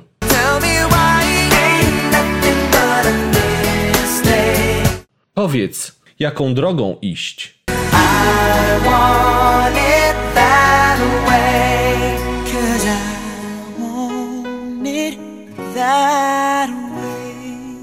Hejka Piwne Świry. Witajcie w 40 którymś odcinku e, Laboratorium. Witają Was Olek i Janek z Browaru Monsters. Cześć. I dzisiaj postanowiliśmy em, przychylić się do próśb wielu z Was e, w komentarzach i rozszerzymy troszeczkę temat drożdży o takie nieprzewidziane i niezbyt pozytywne aspekty fermentacji, czyli porozmawiamy sobie o zakażeniach w dzisiejszym odcinku. E, No i tak ogółem rzecz biorąc, to zakażenia to oczywiście są takie sytuacje, w których niepożądane przez nas mikroorganizmy dostają nam się do e, brzeczki, czy też do, do piwa i opanowują je. No i oczywiście nigdy mm, żaden piwowar nie chce mm, takiej sytuacji w swoim browarze. Jest ona bardzo niepożądana i zawsze jest wielki smuteczek, jak coś takiego się dzieje. Zawsze pojawiają się pytania, y, czy trzeba to już wydać i moje ulubione, czy to tlenowiec. Czy to tlenowy? Tak. Tak. Czy, czy to Pozdrawiam zakażenie e, tlenowca? Bartka Markowskiego. A czemu akurat Bartka? Bartka Markowskiego chciałem pozdrowić w tym, w tym momencie, bo on staram się go często trollować, bo on się strasznie wkurzał zawsze w komentarzach. Widziałem, jak ktoś pisał, że coś jest tlenowcem. Więc ja zawsze staram się, jak ktoś pisze, że zakażenie, to ja piszę tlenowiec. No Jeszcze tak, nigdy no bo- Bartka nie oznaczyłem, bo się go boję, ale ten, ale ogólnie to... A bo jeszcze ze względu na jego gabaryty, czy... e, No tak, no on jest prawie dwa razy większy niż ja, więc wiesz. To e, w scenariuszu napisaliśmy sobie, że na początku pomówimy o tym, e, czym właściwie można zakazić e, piwo czy tam brzeczkę. Będziemy mówić pewnie piwo, brzeczka wymiennie, ale generalnie mamy na myśli cały proces powstawania piwa. Więc jak mówimy czasami piwo, to też może chodzić nam o, o brzeczkę. No i ja wypisałem takie trzy rzeczy, które mm, najczęściej się spotyka, spotyka przy zakażeniach, czyli dzikie drożdże, bakterie i, i pleśnie. To są właściwie takie trzy największe grupy, czym można za, e, zakazić piwo. Nie wiem, czy ty dołożyłbyś coś jeszcze do tego? Nie. Znaczy, y, do, do, dołożyłbym do tego obce szczepy drożdży, ale to jest zbyt niuansowy temat.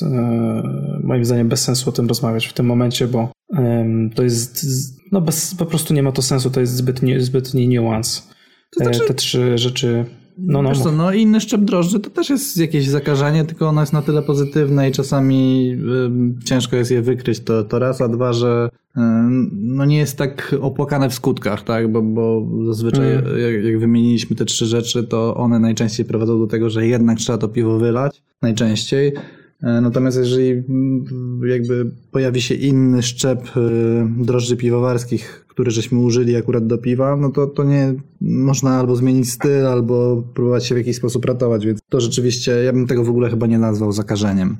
No tak, to znaczy i, i ja chciałem tutaj tylko jeszcze podkreślić, że spośród tych trzech, które ty wymieniłeś, czyli dzikie drożdże, bakterie i pleśnie, to zdecydowana e, większość to będą dzikie drożdże lub bakterie. Pleśnie to jest domena raczej długoleżakowanych piw em, i one dużo rzadziej się zdarzają. Zgadzam się, w pełni się z tym zgadzam. Tak, no więc tak jak ja mówiłem na samym początku, jeszcze tylko wróćmy do tego, czym jest zakażenie, e, to to jest właśnie taka sytuacja, w której brzeczkę lub piwo opanują nam mikroorganizmy inne niż drożdże e, Saccharomyces, albo inaczej jeszcze mikroorganizmy inne niż chcemy, żeby tam były w tej brzeczce albo w piwie. Tak, czyli dostanie się do piwa jakichkolwiek, e, jakichkolwiek mikrobów, które, których nie chcieliśmy w piwie.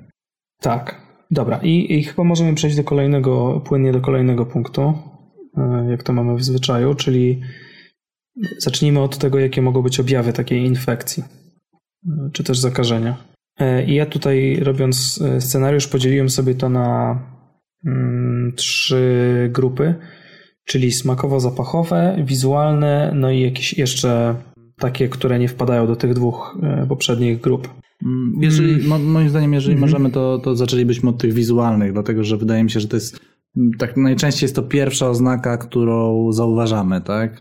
Że coś Tak, się tak naprawdę pojawia. Otwieramy sobie wieko wiadra, co się pojawia na, na powierzchni, tak? Czyli otwieramy wieko, e, chcemy na przykład zlać na cicho, otwieramy wieko e, fermentora i się okazuje, że e, ta powierzchnia tego, tego młodego piwa w, w, lub fermentującej brzeczki nie wygląda tak, jakbyśmy chcieli, żeby ona wyglądała. Albo wygląda E, po prostu inaczej niż Zacznijmy zwykle, od tego, nie? jak. Tak, albo ale zacznijmy od, myślę od tego, jak powinna wyglądać taka mm, powierzchnia tego piwa.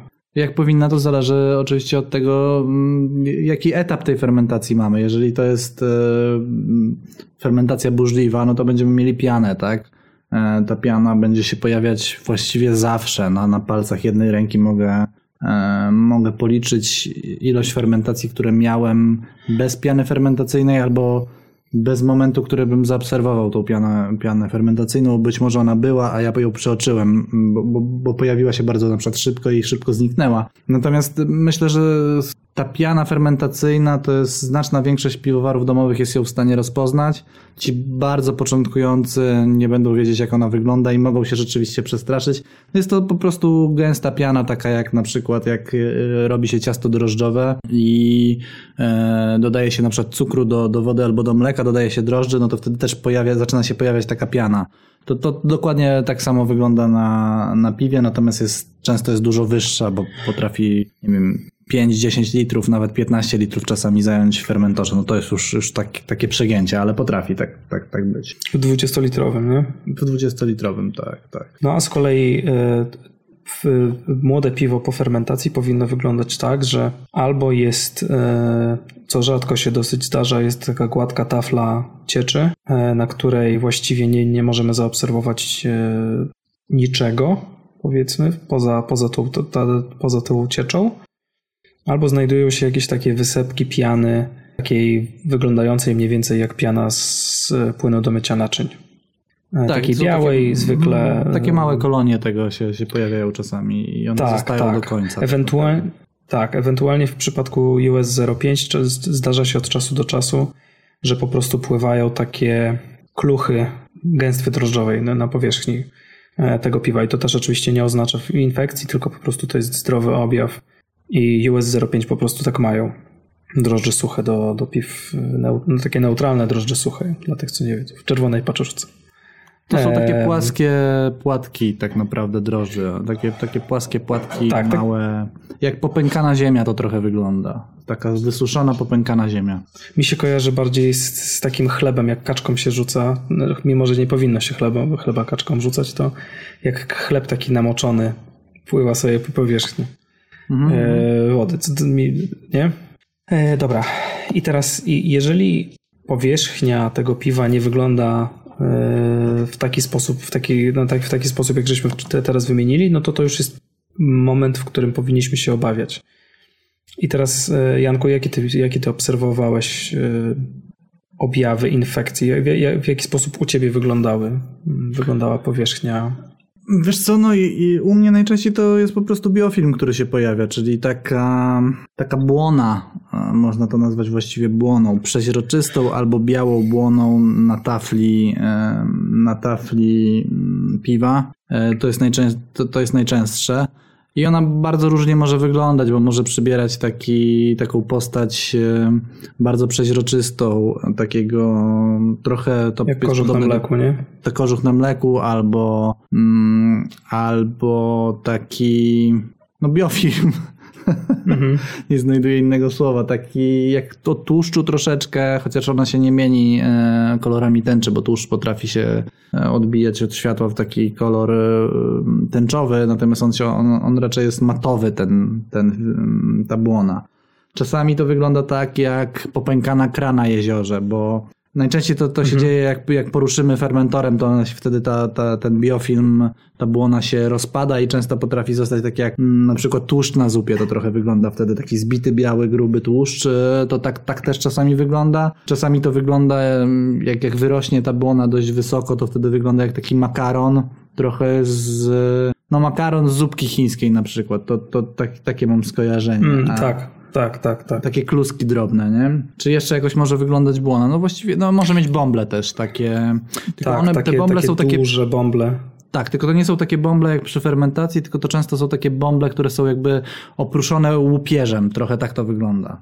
E, często te bąble. Albo takie właśnie też wyglądające, jakby tam glut był na wierzchu, nie? Tylko to są tak. takie właśnie takie duże bąble kilku, o średnicy kilku centymetrów. E, one się zdecydowanie różnią od piany fermentacyjnej, bo tam te bąbelki są dużo mniejsze, czy też pęcherzyki. Tak. W ogóle jak chcecie zobaczyć, jak, jak wygląd powinna wyglądać zdrowa, zdrowe piwo, a jak zakażone, to po raz kolejny pozdrawiamy Bartka Markowskiego i odsyłamy do jego e, bloga Beer Freak. E, I on miał taki fajny wpis o, o tym, jak poznać, czy to, czy to jest zakażenie, czy nie. I tam są zdjęcia i nawet jest quiz chyba na końcu. e, można sprawdzić A, swoją, swoje że- umiejętności w rozpoznawaniu. Rzeczywiście, ja kiedyś też widziałem ten artykuł i tam, tam są na pewno zdjęcia. No dużo łatwiej na pewno pokazać to na zdjęciach niż opisując jak to wygląda. Więc jak najbardziej tak. Tak, i, i teraz y, jeszcze jeden rodzaj y, zakażenia, o którym nie mówiliśmy teraz, to jest pleśń, y, która też się zdarza i pleśń zdecydowanie się różni od y, biofilmu bakteryjnego albo od tego biofilmu, który tworzą dzikie drożdże, bo pleśń jest włochata. I to jest e, podstawowa, podstawowy parametr, który można odróżnić e, to, czy jest pleśń w danym piwie, czy to są raczej dzikie drożdże, czy też bakterie. Ja to często jeszcze nazywam kłaczkami. One e, pleśń kłaczkuje, czyli takie wyraźne mają no kłaczki po prostu, takie włosy jakby odstające trochę. Każdy też z nas widział pleśń i wie, jak ona na produktach spożywczych wygląda i bardzo często na piwie ona wygląda właśnie dokładnie tak samo. E, To, co jeszcze odróżnia pleśń na pewno od, e, od biofilmu, to e, od tej błony, to to, że często przybiera inny kolor, bo, bo błona jest najczęściej biała. Właściwie chyba zawsze jest biała, nie widziałem innej. Ewentualnie żółtawa lekko, tak. Może tak, natomiast pleśń może być zielona, może być czarna. Czarnej na piwie co prawda nie widziałem, ale, ale może być czarna pleśń. Może być zielona, może być taka czerwono-zielona. No może być też biała, ale wtedy, wtedy należy zwrócić uwagę na to, żeby czy są kłaczki, albo czy są właśnie takie, taka wata cukrowa, czy się nie robi przypadkiem. E, to jeżeli jest ta wata cukrowa, to to zazwyczaj jest to pleśń po prostu. No i oczywiście ta pleśń raczej dotyczy piw długo leżakowanych, tak jak wcześniej powiedziałem. Jakichś y, lambici albo flandersów, coś w ten deseń, bo Albo piw z owocami, które, e, które zostały źle zaizolowane, albo są nadpsute, Mhm. albo dopuściliśmy tlen e, do fermentora, to wtedy pleśń może się na owocach też, też utworzyć, albo u jakichś, wie- przy jakichś dodatkach, które nie zostały zatopione w cieczy. Tak jak e, kisi się ogórki na przykład, albo w ogóle cokolwiek się kisi, to, to stara się zrobić tak, żeby e, zatopić wszystkie owoce albo warzywa poniżej tafli e, cieczy. Tak samo w piwie też lepiej, żeby to się wszystko schowało. Wiadomo, że z owocami nie zawsze tak można zrobić, no ale wtedy dobrze na przykład jest przedmuchać dwutlenkiem węgla albo, albo po prostu nie otwierać fermentora, dopóki nie będziemy przelewać, żeby nie wpuszczać tlenu. Mhm. Tak, i myślę, że też możemy, to jest bardzo dobry moment na to, żeby przejść płynnie do e, objawów smakowo-zapachowych, dlatego że kolejną rzeczą, którą ple, pleśń odróżnia jest ten charakterystyczny, ziemisty, piwnicowy zapach, który czuć Taki się stęchły, otworzy. nazwałbym go też stęchły. Stęchły, tak. Mi się, to, mi się to się kojarzy z piwnicą, z ziemniakami, ten najbardziej. No mi też, mi też. No ja bym to nazwał po prostu właśnie stęchły zapach, taki, taki e, namokły trochę jakby, taki po, no Tak, tak. starej piwnicy, to jest dobre. No taki jak pleśń pachnie, no. E, a z kolei, jeżeli mamy zakażenie na przykład dzikimi drożdżami, no to to będą jakieś takie aromaty idące w e, paloną gumę, plastikowe, często dymne się będą pojawiały, jakieś takie właśnie kojarzące się z dymem, z wędzonością aromaty fenolowe. Moim zdaniem przede wszystkim napisałem. pojawiają, się najczęściej aromaty apteczne albo dentystyczne, coś takiego. O, właśnie, nie- Najczęściej nie raczej wspomniałem to jest, to jest zakażenie jakimiś dzikimi drożdżami, które po prostu produkują e, coś, co, co jest chlorofenolem albo co przypomina chlorofenol. Taki e, bardzo silny apteczny aromat. On też jest, jak się spróbuje tego piwa, to, to on jest też taki gorzkawy, taki no nieprzyjemnie gorzki, pozostawiający właśnie taki dentystyczny e, aromat w ustach. Tak, tak. I to będą wtedy właśnie, to, to są charakterystyczne aromaty dla zakażenia dzikimi drożdżami, a z kolei bakterie będą dawały na pewno kwaśność, znaczy na pewno, w znaczącej większości przypadków będą dawały kwaśność wyczuwalną i jakieś aromaty siarkowe. E, I ja tutaj napisałem taki bardzo ładny e, deskryptor kiblowy, e, który to jest oczywiście, to jest jakiś taki aromat siarkowy, kanalizacyjny, coś w tym stylu, na pewno nieprzyjemne. Generalnie przy za- zakażeniu bakteryjnym często będą się też pojawiać, będzie się pojawiał diacetyl i to taki silny e, aromat wymiotów często. To jest tak, że jeżeli złapiemy zakażenie takimi bakteriami, którymi byśmy nie chcieli, to zazwyczaj to idzie w parze z kilkoma innymi wadami, oprócz samej kwaśności. I, i, i aldehyd octowy często jest produkowany w bardzo Mhm. dużych ilościach i on jest bardzo mocno odrzucający. Mm, jeszcze? Tak, tak. A i ocet finalnie.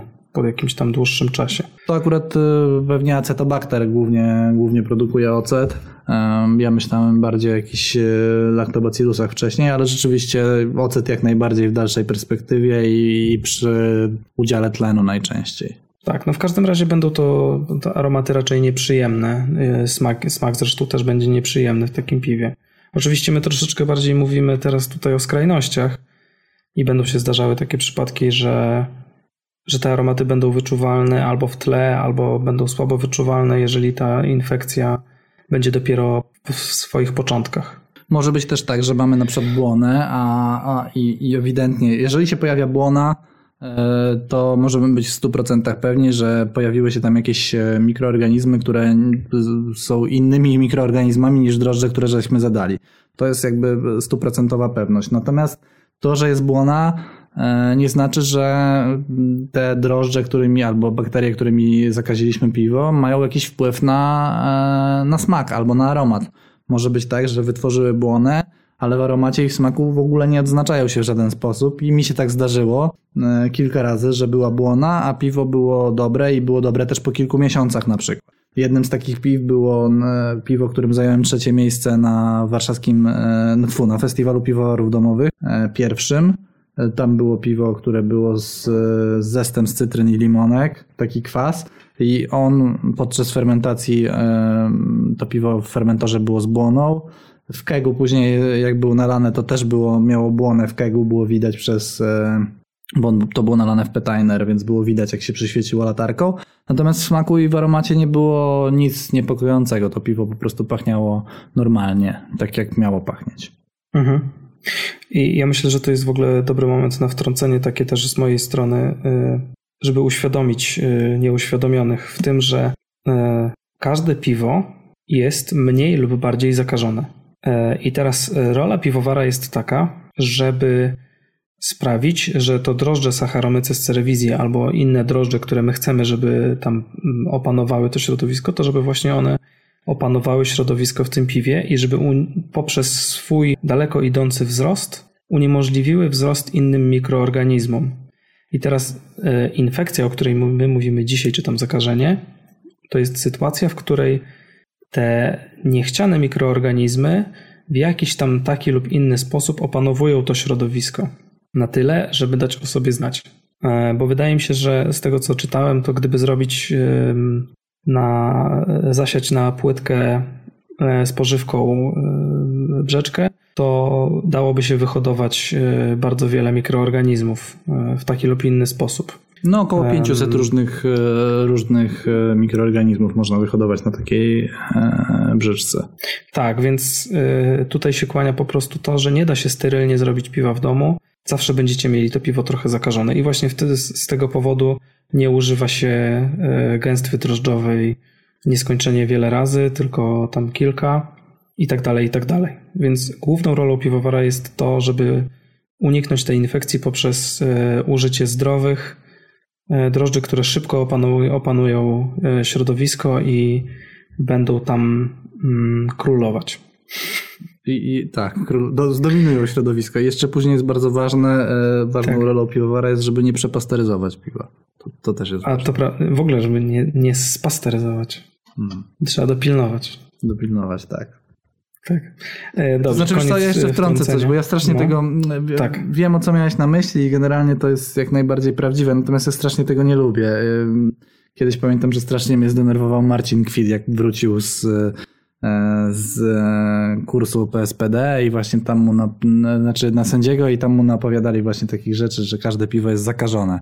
To brzmi strasznie, strasznie groźnie. To piwo nie jest zakażone. No, zakażone byłoby, gdyby te e, mikroorganizmy pozostałe rozwijały się nie tylko na płytce, gdzie weźmiemy posiew, tylko w, całym piwie, więc ono nie jest zakażone tak naprawdę. No. Mhm. Nie wiem, czy wiesz o co mi chodzi. Znaczy, to wszystko, co powiedziałeś, jest prawdą, Tak, natomiast tak. ja strasznie nie lubię tego. rozumiem. Tak, Mhm. strasznie nie lubię tego określenia, że każde piwo jest zakażone, bo to, e, to, to, to moim zdaniem się mija z prawdą. No. Mhm, mhm. Musicie sami zdecydować, e, co uważacie na ten temat. Kto ma rację? Ej. Głosujcie e, reakcjami. E, Reakcja trzymaj się. e, Olek ma rację. Reakcja wow, Janek ma rację. Tak się to załatwia. Tak się buduje zasięgi na Facebooku. Tak, właśnie tak. Ja, ja bym wolał, żeby SMS-ami głosowali, ale okej. Nie Em, mam numeru teraz pod ręką żadnego. No wiem, no powinniśmy sobie załatwić jakieś płatne.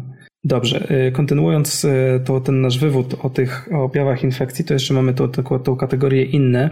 E, I ja tutaj właściwie wpisałem tylko przegazowanie w butelkach, co zwykle do, do, do tego zwykle dochodzi, jeżeli wcześniej nie zauważymy, że e, jest jakaś infekcja, która e, zaczyna się rozwijać w naszym piwie i sobie zabutelkujemy to piwo, ono sobie stoi na półkach i zaczyna nagle wybuchać.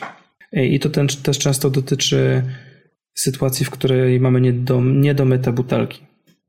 I mi się coś takiego zdarzyło, że miałem nie, niepodomywane butelki i zaczęły mi wybuchać. Tak, czasami to, to zakażenie też się dopiero rozwija w butelkach, niekoniecznie mm, poprzez butelki. Było już wcześniej, natomiast na przykład przy rozlewie e, podajemy trochę tlenu i, i ten tlen poda, be- po prostu powoduje, że inne mikroorganizmy się, się rozwijają dopiero w butelce. Niekoniecznie butelka była brudna, tak? Bo, bo jeżeli coś się rozwija w butelkach i, i butelka jest przyczyną, no to wtedy nie we wszystkich butelkach będzie. Chyba, że wszystkie butelki mieliśmy brudne, no ale to, to ciężko jest mi sobie wyobrazić taką sytuację, że rozlewamy 20 litrów piwa i wszystkie 40 butelek było to równie tak samo brudne. No. E, Jeżeli są pojedyncze butelki trzaśnięte, no to wtedy można podejrzewać to, że zakażenie pochodziło e, z tej konkretnej butelki. Natomiast jeżeli cała partia jest zwalnięta, no to raczej, raczej to nie były butelki wtedy. Tak, tak, czyli albo to będą butelki, albo tak jak Janek powiedział, będzie to coś, jakiś błąd popełniony przy rozlewie, jakieś zakażenie wzięte z rozlewu. I teraz ty tutaj dopisałeś e, do naszego scenariusza taki punkt, na którym etapie produkcji piwo jest najbardziej narażone na infekcję, e, a kiedy o nią dużo trudniej. I teraz wydaje mi się, że najbardziej narażone piwo na infekcję jest, kiedy jest brzeczką. Jeszcze. W momencie przelewania go z, z garnka do, do fermentora tak naprawdę. To jest ten moment, kiedy on Tak, się przed zadaniem drożnym. Mhm. Tak, ja, wiesz co, ja dopisałem ten punkt głównie dlatego, że chciałbym uświadomić piwowarom, że o zakażenie z powietrza jako takiego, z powietrza jest, jest bardzo trudno, dlatego że e, jeżeli z powietrza byłoby łatwo coś zakazić, to ten najłatwiejszy moment jest właśnie przy, w momencie przelewania z, z garnka zimnej już brzeczki do, do fermentora, bo wtedy, wtedy naprawdę, tak naprawdę brzeczka jest świetną pożywką dla każdego mikroorganizmu, który żywi się cukrem, tak? Bo tych tych cukru jest dużo, brzeczka nie jest zdominowana przez żaden organizm, więc, e, więc wtedy to mm, ta brzeczka jest najbardziej narażona na to. Jeżeli kiedykolwiek mielibyśmy złapać e, to zakażenie z powietrza, no to byłby właśnie ten moment, a jednak nie dzieje się to, e, albo dzieje się bardzo rzadko. Zmierzam tutaj do, do, do momentu, gdzie jak świeży piwowar otwiera wieko i, i zrobi zdjęcie i wrzuca później na grupę, to zaraz się pojawia, wiesz, masę komentarzy. Po co tam zaglądasz? Po co tam zaglądasz? Złapiesz zakażenie. E, No, no nie do końca. No nie, nie, nie. Myślę, że przez uchylenie wieczka zakażenie złapać przez samo uchylenie, no to, to, to, to graniczy z cudem niemalże. E, Raczej, raczej się nie da w ten sposób złapać zakażenia. Tak, To jest czyli- ten moment, kiedy ty mówisz tak. Tak, tak, tak. Ym, Ja tu chciałem uzupełnić tylko, e, dlatego że dlaczego, dlaczego w ogóle brzeczka jest najłatwiejsza do zainfekowania? Tak jak Janek powiedział, tam jest dużo cukru. Poza tym w brzeczce nie ma alkoholu, który nie jest y, pożądany, jego obecność nie jest pożądana przez wszelakie mikroorganizmy. A trzecia rzecz to jest pH brzeczki. Ono jest y, wysokie dosyć, a bardzo duża część mikroorganizmów nie przeżywa albo trudniej jest rozwijać się im pH poniżej e, 4,5, czy tam około 4,5. A właśnie takie pH ma e, zwykle gotowe piwo, 4,5. I, I te- trzy współczynniki, e, znaczy wróć, te trzy czynniki e, głównie decydują o tym, że właśnie brzeczkę jest najtrudniej zakazić. E, I dlatego właśnie jak się na przykład w Cantillon robi lambiki, to nie jest tak, że się zakaża gotowe piwo, czy tam zakaża, wystawia na działanie y, tego brukselskiego powietrza gotowe piwo, tylko właśnie brzeczkę. Dlatego, że ona jest świetnym środowiskiem do tego, żeby się rozwijały te mikroorganizmy, które tam sobie latają y, w tej Brukseli, w powietrzu. Okej, czyli tym, to, tym momentem, kiedy, kiedy mm, w, produ- w, produ- w procesie produkcji piwa e, możemy złapać zakażenie, to takim mm, najłatwiejszym momentem jest właśnie moment przelewania e, piwa, znaczy brzeczki z, z garnka do, do fermentora i wtedy trzeba, no jak naj, wtedy trzeba najbardziej uważać, trzeba mieć wszystko zdezynfekowane i, i jakby dbać o to, żeby, żeby nic nam tam nie wpadało. Więc, więc jakby to też eliminuje trochę te zakażenia mm, z powietrza, tak? Chodzi mi o to, że, że to jest najrzadsze zakażenie z powietrza. Pewnie dużo łatwiej. Tak, tak, zdecydowanie. E, Czyli dużo trudniej jest za- zakazić e, piwo już w momencie, kiedy piwo przefermentowało i ma w sobie jakiś alkohol. Dlatego też e, wrzucanie owoców jako takich nie jest jakieś takie super niebezpieczne. To znaczy wiadomo, że te owoce mogą wprowadzić dzikie drożdże, które się rozwiną, natomiast na pewno będzie im dużo trudniej się rozwinąć w przefermentowanej brzeczce niż na początku fermentacji. Tak, y, tylko jednocześnie, wiesz co, tutaj może trochę dłużej o tym porozmawiajmy, bo tak sobie teraz o tym myślę, że y, to można podzielić sobie na dwie kategorie. W sensie na to, kiedy piwo jest najbardziej podatne na infekcje i y, na to, kiedy najczęściej się one zdarzają, dlatego że wydaje mi się, że y, takie, bo zresztą tak jak mówiłeś, ta brzeczka jest najbardziej podatna na to, żeby zostać, żeby zainfekować się, ale jednocześnie bardzo często te infekcje wychodzą na przykład na cichej fermentacji albo po dodaniu jakichś dodatków, albo przy kontakcie ze sprzętem, który jest zainfekowany. Wiesz co, masz rację, ale wydaje mi się, że to nam, e, to nam wyjdzie w następnym punkcie scenariusza, gdzie, gdzie mamy przyczyny, przyczyny infekcji, najczęstsze przyczyny, Tak. e, z czego one się biorą i to też jakby będzie połączone z tym, na jakim etapie to, to się dzieje. Więc myślę, że, że, że Tak, więc, więc to jest dobry moment, żeby przejść mhm. płynnie. do, do tego kolejnego, płynnie jak zwykle, e, do tego kolejnego punktu, czyli do przyczyn e, infekcji. I moim zdaniem właściwie najczęsto, znaczy najczęstszą przyczyną infekcji jest sprzęt. E, Nie jakieś tam powietrze czy chuchanie do tego, do fermentora, tylko właśnie źle, po pierwsze źle umyty, e, po drugie źle zdezynfekowany, e, albo raczej nieprawidłowo zde- zdezynfekowany sprzęt, albo No, myślę, że najczęściej po prostu jak sprzęt. wrzucimy coś brudnego do, do, do piwa, no coś, co albo nie było w ogóle podan- poddane dezynfekcji, albo po prostu jest niedomyte, albo ma jakieś zakamarki i nie dbamy o to, żeby do tych zakamarków dotrzeć. Na przykład, nie wiem, moim zdaniem takim, taką wylęgarnią, e, wylęgarnią zakażeń jest kranik.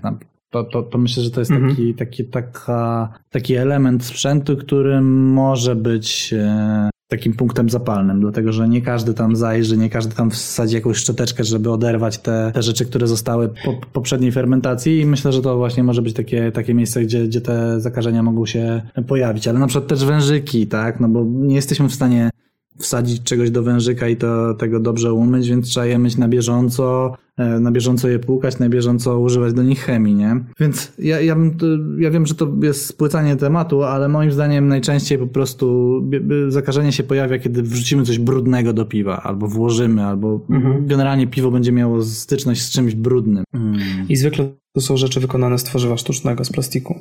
Tak, tak. Mi się wydaje, że to będą w w 90% przypadków plastikowe rzeczy, dlatego że plastik jest trudno zdezynfekować, szczególnie jeżeli ma jakieś zakamarki takie. E, Tak, i, i plastik jest tylko- dość łatwo porysować też, dużo łatwiej na przykład Tak. niż, niż coś stalowego, tak? Więc, więc myślę, że w tych takich zadrapaniach też mogą się e, chować, nazwijmy to, przetrwalniki jakieś, które się później e, będą rozwijać e, w bardziej dogodnym środowisku dla siebie. Tak, i tutaj tylko chciałem a propos wężyków jeszcze wtrącenie, bo y, kiedyś słyszałem taką anegdotę, że Józefik y, zawsze jak robił swoje brety, to miał taki specjalny wężyk, że jak przez niego piwo przepuścił, to ono zawsze właśnie wychodziło takie bretowe, super. Y, Taka anegdota, jak można fajnie y, zrobić dzikusa.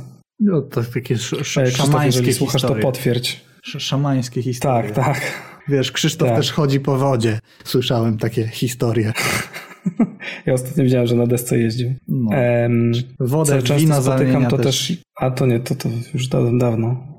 E, co, też, co często też widziałem, to jest e, przy chmieleniu albo przy używaniu w ogóle siateczek muślinowych. E, bardzo często widziałem, że na jakichś forach były pytania, e, co to za dziwna błona na moim piwie. I taki piwowar używał siateczki muślinowej na przykład do chmielenia na zimno i ona wypływała na wierzch, na powierzchnię i, i wtedy się robiło zakażenie. Nie wiem dlaczego tak jest, ale bardzo często to kojarzy mi się, że widziałem takie sytuacje. Wiesz co, jeżeli ktoś używa jednorazowo tych woreczków muślinowych, to, to myślę, że to nie jest jakieś tam duże ryzyko. Natomiast jak ktoś chce użyć jej wielokrotnie, to myślę, że może być ciężko je wymyć taką, taki, taką siateczkę. Ja nie wiem, czy to jest wielorazowego użytku, Tak, bo ja tak. nigdy tego nie używałem. Wiesz co, to zależy do czego użyjesz. Myślę, że jak do gotowania używasz, to tak, to wiele razy, bo to jest bawełniane, nie? E, Ze sznurka robione po prostu. No dobra, do gotowania tak, ale na Więc- cicho już bym nie wrzucił drugi raz. No, ja też bym nie wrzucał tego na cicho. Em, aha, no i wiadra też, tak? Jeżeli wiadra są, mają, tak jak Janek powiedział o, o tym plastiku, jeżeli wiadra są zarysowane, jakieś porysowane, jeżeli tam są e, zakamarki, w które mogłyby się dostać e, e, jakieś mikroorganizmy, no to też e, takie zadrapania będą ogniskami ewentualnymi infekcji. Wszystko, co ma oczka E, też. e, kolejną rzeczą- Nawet, poczekaj, wiesz to jeszcze, jeszcze wszystko, co ma oczka. Śmiało. e, Na przykład, nie wiem, te, te sitka z Ikei na przykład, które są używane czasami do odfiltrowania, e, odfiltrowania chmielin. One też je ciężko umyć. Ja kilka razy korzystałem z tego i naprawdę ciężko jest to domyć, tak żeby nic nie zostawało. Też trzeba użyć jakiejś ciężkiej chemii, wymoczyć to dobrze w ługu na przykład, żeby to się domyło. Bo tak gąbeczką, żeby umyć i później zdezynfekować Starsanie, to, to myślę, że to jest bardzo ciężko. Albo nie wiem, te wszystkie hop spidery. Myślę, że to jest mega ciężko umyć, tak żeby to tego używać w zimnym procesie później. Tylko, że wiesz co, podstawowa różnica pomiędzy nimi a plastikiem jest taka, że y, jeżeli one są całe ze stali, jak mnie mam wykonane, bo ja nie miałem, nie miałem nigdy kontaktu ani z Hop, Spiderem, ani z tym sitkiem z Ikei, to możesz To je można- upiec w piekarniku, na przykład Tak, w tak. 250 stopniach, nie? Albo po prostu wygotować też, nie? I Albo po prostu wygotować, jak masz wystarczająco szeroki e, garnek. To jest właśnie ta, ta zaleta stali. Nie, no jasne, jasne, ale chodzi mi o to, że jakby umyć to jako tako mm, bez właśnie No jasne, no cięższych, y, cięższych działów właśnie w postaci albo pieczenia, albo, albo gotowania, czy tam jakieś, jakiegoś ługowania, no to, to, to ciężko to jest to umyć po prostu. Mhm, Więc prawda. jeżeli używacie takich rzeczy, rzeczy, to trzeba mocno zadbać o to, żeby one były czyste. No, no jak, o- jak o wszystko, tak? Tylko tu w tym, w tym momencie akurat jest dużo ciężej to zrobić. Em, dobra, no i kolejne mamy dodatki poza sprzętem. Em, I wydaje mi się, że ja w ogóle takie notatkę, notatkę taką dodałem do tego, że sprzęt jest najczęściej y, jednak moim zdaniem, i chyba Janek się zgodzi, przyczyną infekcji, a dodatki są dużo rzadziej mm, przyczynami infekcji. Nie wiem, czy ty się zgadzasz z tym, czy nie. Tak, zdecydowanie tak, zdecydowanie tak. No, dodatki najczęściej też jak dodajemy to, to, to robimy jakąś obróbkę e, tego przy okazji. Czy cieplną, czy, czy moczymy to w alkoholu, na przykład niektóre rzeczy i wtedy jest du, dużo trudniej. Natomiast no, owoce na przykład, bo pewnie to też masz na myśli, mówimy, pisząc dodatki, no, owoce mają na sobie niby jakieś tam dzikie drożdże, ale one rzadko się e, rozwijają w, później w piwie, już w piwie, bo, bo są przefermentowane. Tak, tak. Ja nawet mam napisane, że po prostu czasami nawet jak, jak dodasz jakieś owoce, to widać na powierzchni jakieś pojedyncze skupiska e, mik- kolonii mikroorganizmów, w sensie widać biofilm, Mhm. ale tak czy inaczej potem jest to niewyczuwalne w gotowym piwie, mimo że było widać to. Więc Tak, z tym owoce, myślę, że owoce są dosyć bezpieczne pod tym kątem. Myślę, że, Jest że trudno o infekcję z owoców. myślę, że przy owocach trzeba przede wszystkim uważać na to, żeby nie dopuszczać tlenu pod pokrywę. E, Myślę, że Mhm. tutaj Tak. szczególnie nie Tak. trzeba za, zaglądać. Dajmy temu tydzień, dwa tygodnie, żeby przefermentowało i dopiero otwierajmy to w momencie, kiedy zlewamy to do, do rozlewu na przykład albo do filtrowania. E, Bo, bo w momencie, kiedy te owoce pływają, no to jednak dobrze, żeby między, e, między taflą mm, piwa, czy tam miejscem, gdzie, gdzie wypływają e, owoce, a wiekiem, żeby był dwutlenek węgla przede wszystkim z fermentacji, tak? Tak, A czyli nie- też na przykład ten. za długo nie trzymać tego, za długo nie trzymać tego wiadra mm, na fermentacji, nie? Albo dociążyć czymś, jeżeli, jeżeli jest taka możliwość. Tak, tak, tak. Czy, czy, czy, czy próbować wcis, wciskać je, w sensie, y, no obciążać, niech będzie, że obciążać. Czy przychodzi Ci teraz do głowy pomysł na jakiś dodatek, który, na który byś uważał w szczególności? Hmm, ch- chyba nie. Znaczy są takie rzeczy jak płatki na przykład kokosowe, ale tu po prostu bym zrobił obróbkę cieplną i to, to albo przesmażył, albo wypiekł w piekarniku. Generalnie jeżeli są dodatki, które da się poddać obróbce cieplnej, albo da się wymoczyć w alkoholu, to bym to robił jak najbardziej. E, Mhm. No owoce, owoców jak y, nie, nie wszystkie przynajmniej da się poddać obróbce cieplnej.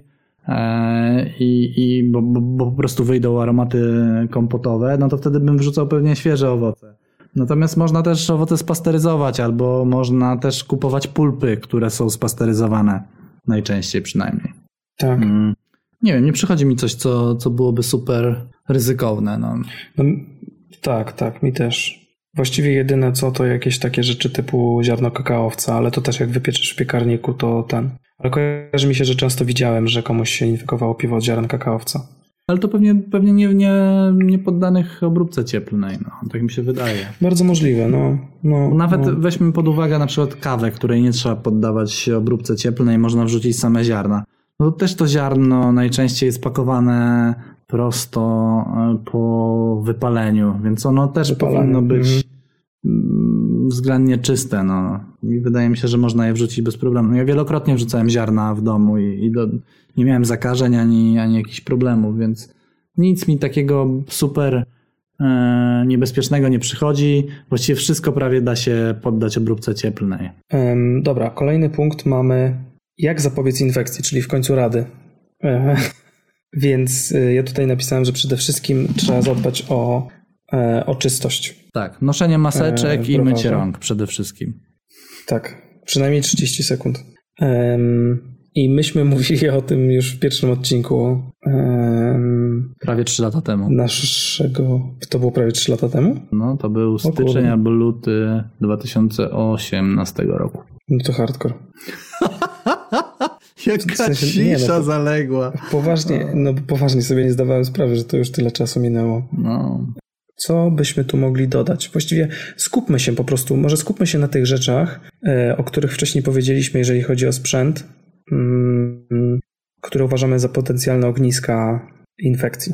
Czyli wężyki, kraniki, e, czy też te zaworki takie grawitacyjne do, do, do rozlewu piwa. no to I i, powiedz, w znaczy, jaki ty sposób moim zdaniem, dbasz o to, a ja powiem potem, w jakim je. moim zdaniem wszystko, co da się wygotować albo poddać obróbce cieplnej, to warto jest to zrobić. Od czasu do czasu przynajmniej, oprócz standardowych procedur jakby dezynfekcji. Ja używam akurat Starsana, więc zawsze wszystko jest wymoczone w Starsanie przed kontaktem z czym, z piwem. Zawsze. E, Często wężyki silikonowe to od ciebie w sumie zaczerpnięte e, jest, często je gotuję. Właściwie przed rozlewem za każdym razem. Przy, przy właściwie, no nie, właściwie za każdym razem teraz już silikonowe wężyki po prostu gotuję przed użyciem, bo jest to proste e, i jakby łatwo to zrobić i nie zajmuje to dużo czasu, więc ja zazwyczaj wężyki po prostu gotuję, a później wrzucam do Starsanu, do reszty rzeczy, które są, które się tam moczą. No wszystko przede wszystkim też płukać po użyciu, nie zostawiać e, rzeczy, które żeśmy użyli, na przykład, nie wiem, po przelaniu fer- po przelaniu z fermentora z kranikiem na cicho, jeżeli takiego używacie, nie zostawiać go brudnego, tylko od razu go chociaż wodą wypłukać, a najlepiej go po prostu umyć gąbeczką e, z, z płynem do mycia naczyń od razu, e, żeby tam nic nie pozasychało i żeby nie, nie przylepiło się i żeby nie trzeba używać jakiejś ciężkiej chemii, żeby to, to wypłukać. Lepiej użyć tej ciężkiej chemii od czasu do czasu, ale jakby profilaktycznie bardziej, a nie po to, żeby próbować domyć jakieś zaschnięte rzeczy.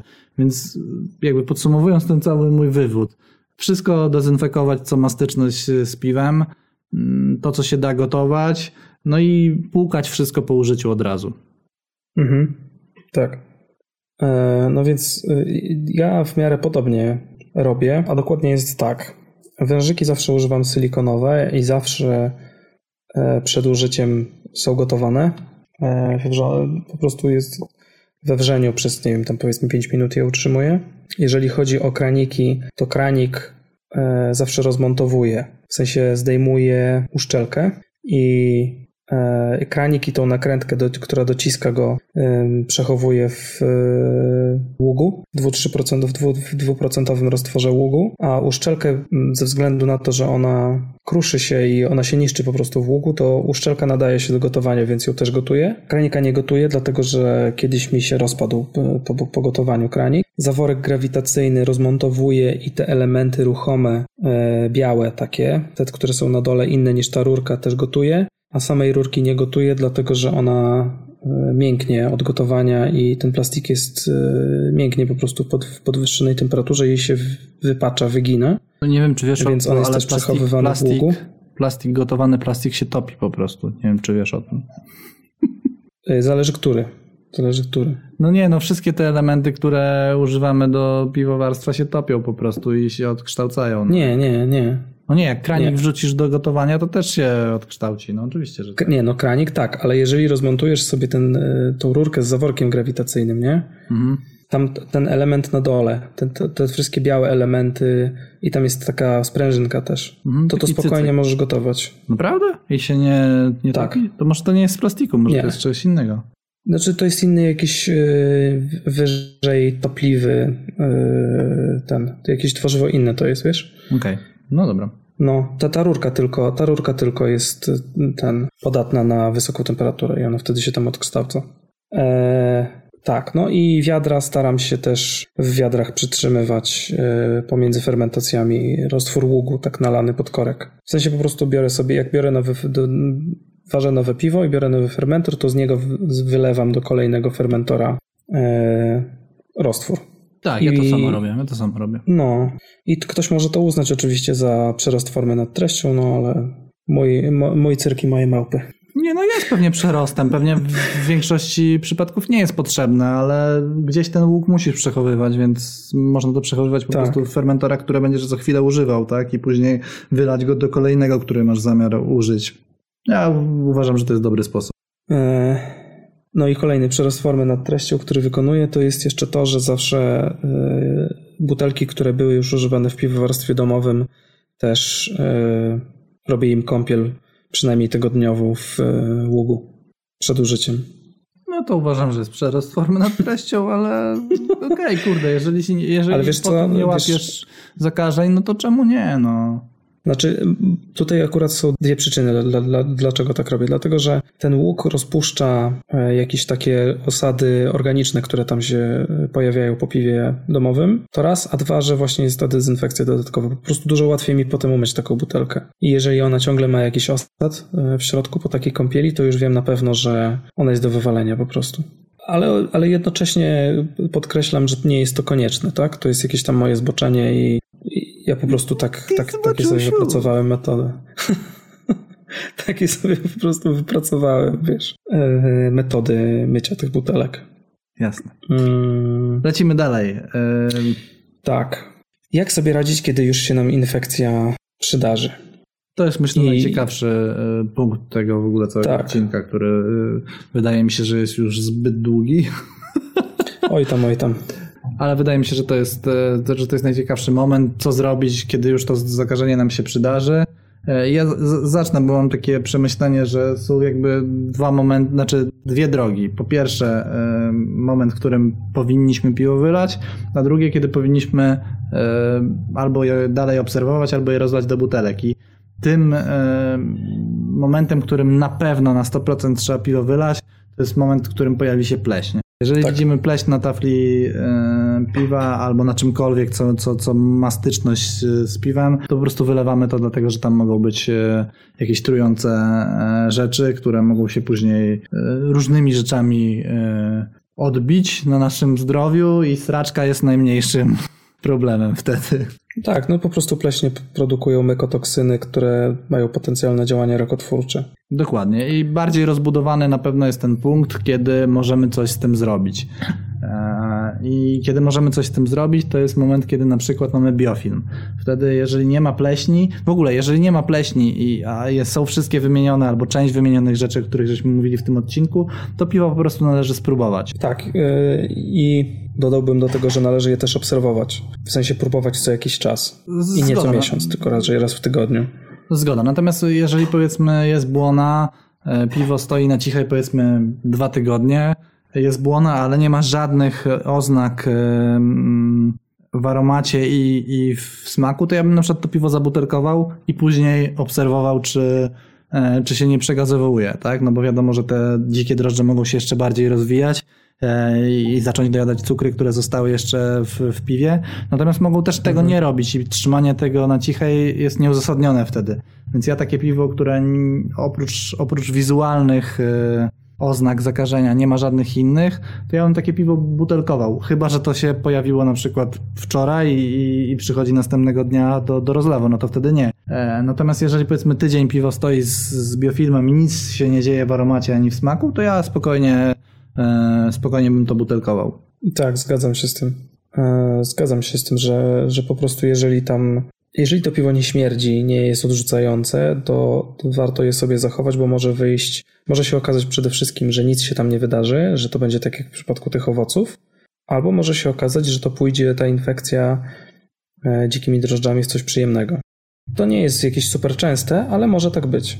No pewnie są Tak jeszcze jakieś, zastanawiam jeszcze. e, Wiesz co, no są pewnie jakieś takie sytuacje, w których, e, w których piwa e, nie należy od razu mm, butelkować, tak? Tylko można na przykład, nie wiem, jeżeli, jeżeli piwo nie odfermentowało do końca na przykład, jeżeli, e, jeżeli jest biofilm albo mm, cokolwiek się z nim dzieje, zaczyna śmierdzieć. Mierzymy ekstrakt i okazuje się, że on na przykład spadł o 1 BLG, no to wtedy wiadomo, że nie, nie butelkujemy, więc piwo na pewno musi być przefermentowane. E, To na bank, no. E, Tak, no i jeszcze warto podkreślić, że oczywiście takie piwo musi wymagać specjalnej troski. W sensie trzeba zwracać bardzo baczną uwagę na nie, jak już jest w butelkach oczywiście, bo tak to nie jest jakieś, jakieś tam duże bezpie- niebezpieczeństwo, no ale jak już zdecydujemy się zabutelkować, to naprawdę trzeba yy, na paluszkach chodzić wokół niego moim zdaniem. Tak, wiesz co, spróbujmy to jakoś podsumować, kiedy je wylewać, a kiedy go nie wylewać, bo to, bo to jest naj, najczęściej po- pojawiające się pytania na, na tych wszystkich forach i grupkach. Czyli moment, w którym wylewamy piwo, to jest po pierwsze, kiedy jest pleść, wtedy zawsze wylewamy. Jak e, piwo śmierdzi żygami, albo jak śmierdzi jak z bagien mordoru, albo wali nie wiadomo jakimi jajem po, po, po dłuższym czasie na cichej, albo, albo nie wiem, merkaptan jest jakieś takie gazowe, śmierdzące rzeczy, no to wtedy należy po prostu to wylać. To, to się nie poprawi, no po prostu nie oszukujmy się. Nie będzie lepiej. Tak, tak. Natomiast w momencie, kiedy piwo nie przejawia żadnych e, oznak zakażenia w aromacie i w smaku, to najczęściej po tygodniu, dwóch od pojawienia się biofilmu można to piwo w większości zabutelkować. Jeżeli pojawiają się jakieś aromaty dzikie w stylu końskiej derki, w stylu jakiejś takiej typowej, sfermentowanej, sfermentowanych owoców, to wtedy należy to piwo zostawić na troszeczkę dłużej. Niech ono sobie dofermentuje jeszcze miesiąc. Po miesiącu sprawdźmy, co się tam dzieje. Jeżeli mm, ekstrakt nie spada, jeżeli te aromaty się nie pogłębiają, to myślę, że też piwo można za, zabutelkować. Natomiast każde piwo, które zabutelkujemy, które miało jakiekolwiek oznaki zakażenia, należy po prostu obserwować. I w momencie, kiedy i, i regularnie otwierać butelki, bo ono się może przegazowywać, może spowodować granaty, może na przykład wyrosnąć jeszcze w butelce pleść. Może się tak zdarzyć. Raczej to, to, to, to, rzadko się dzieje, ale może się tak stać, więc każde takie piwo, na którym pojawiła się błona, albo które pachniało trochę inaczej niż powinno, po prostu należy obserwować po zabutelkowaniu. Mhm. Tak. No a co ze sprzętem? No bo co, no i- piwo mamy, no ale zostaje nam sprzęt, który był po infekcji i, co, by, co to byś zrobił? Ja jestem generalnie zdania, e, że każdy sprzęt jest, jesteś w stanie uratować. Myślę, że każdy prawie. Jeżeli nie e, samym ługiem i dezynfekcją taką standardową, to na przykład środkiem enzymatycznym, do którego jest dość dobry dostęp w tej chwili też dla piwowarów domowych, to da się wszystko domyć. Natomiast jeżeli, nie wiem, zakaziło nam się piwo w wiaderku z kastoramy, które kosztuje, czy tam z innego budowlanego sklepu, które kosztuje tam 8 czy 7,50, to myślę, że warto się jest e, zastanowić, czy nie, czy nie lepiej wydać te 7,50 i kupić nowe wiaderko, tam to wywalić i nie ryzykować kolejnego, e, kolejnego zakażenia. Tak samo, no nie wiem, z wężykami, z kranikami, pewnie ze wszystkimi rzeczami, które są w miarę tanie i które do, dość łatwo jest wymienić. No. To wydaje mi się, że dobrze jest wymienić, choć, tak jak powiedziałem, na pewno da się to odratować, jeżeli się pochylimy nad myciem takiego czegoś. E, Mhm. tak, takie jest moje podejście. Natomiast no, no są pewnie różne podejścia i każdy, e, jak, jak ktoś powie, że, że sprzęt trzeba wyrzucić, to, to nie będę jakoś bardzo protestował. Tak, no to co wiesz, to, są, to jest decyzja zawsze piwowara, ale ja się z tym zgadzam. Ja też uważam, że należy walczyć jednak o ten sprzęt i przynajmniej spróbować e, wymoczyć to w tym ługu e, przez jakiś czas i zobaczyć, co się będzie działo. A jeżeli sobie nie, nie, nie, da, nie da rady ten łuk, no to po prostu wtedy wymienić sprzęt i tyle. Tylko, że e, tutaj ważne jest to, że ja bym zalecał bardziej profilaktykę, w sensie zapobiegać, lepiej jest zapobiegać niż leczyć. Czyli e, zadbajcie o to, żeby to był sprzęt żeby ten sprzęt, który macie, właśnie by, dawał wam łatwość w, w używaniu go pod kątem infekcji. Czyli na przykład te wężyki silikonowe tutaj się kłaniają. To jest wydatek dosyć spory na początek, relatywnie, ale potem nawet po infekcji możecie sobie wygotować taki, taki wężyk i on nie, nie powinien mieć e, innych, nie, nie powinny tam przeżyć te mikroorganizmy, jakie by one nie były.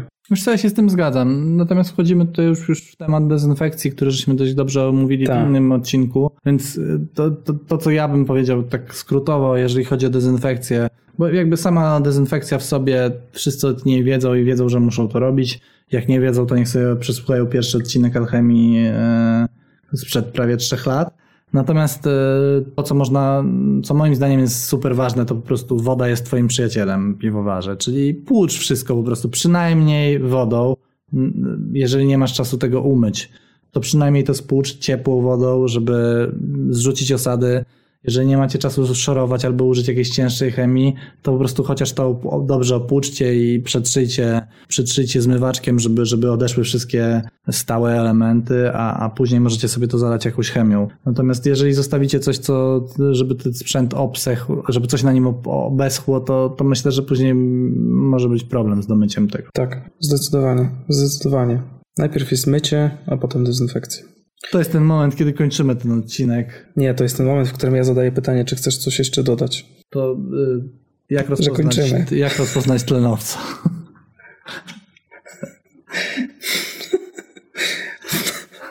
tak, to jest ten moment. Y, Czy, czy możemy już kończyć? Tlenowce, tlenowce to są wszystkie pierwiastki w 16 grupie układu okresowego pierwiastków. E, dziękujemy Wam bardzo za wysłuchanie tego pewnie zbyt troszeczkę długiego odcinka. Myjcie sprzęt, płuczcie, e, niech Wam się nigdy nie zdarzy infekcja, klikajcie e, wszystko, co tam widzicie na, na YouTube. Żegnają się z Wami Olek i Janek z Browaru Monsters. I pozdrawiajcie pana Przemka. Na razie. To już ja chciałem to powiedzieć. Kurde, Na no to koniec. mów teraz, to mów. Dobra. Na razie. Nie, dobrze, dobrze. Nie no, poczekaj, teraz ja powiem na razie, a ty powiedz, że pozdrawiacie, pozdrawiacie pana Przemka. Nie, Się tak ma zostać. albo Tak jak nie było ma zostać. Na Tak ma- razie. Nie, tak ma zostać. I to też zostaw ten tą końcówkę. Pa. I to już wszystko w 44. odcinku Alchemii podcastu o piwie. Mam nadzieję, że bawiliście się dobrze. Do usłyszenia już niedługo w 45. odcinku Alchemii podcastu o piwie. Cześć!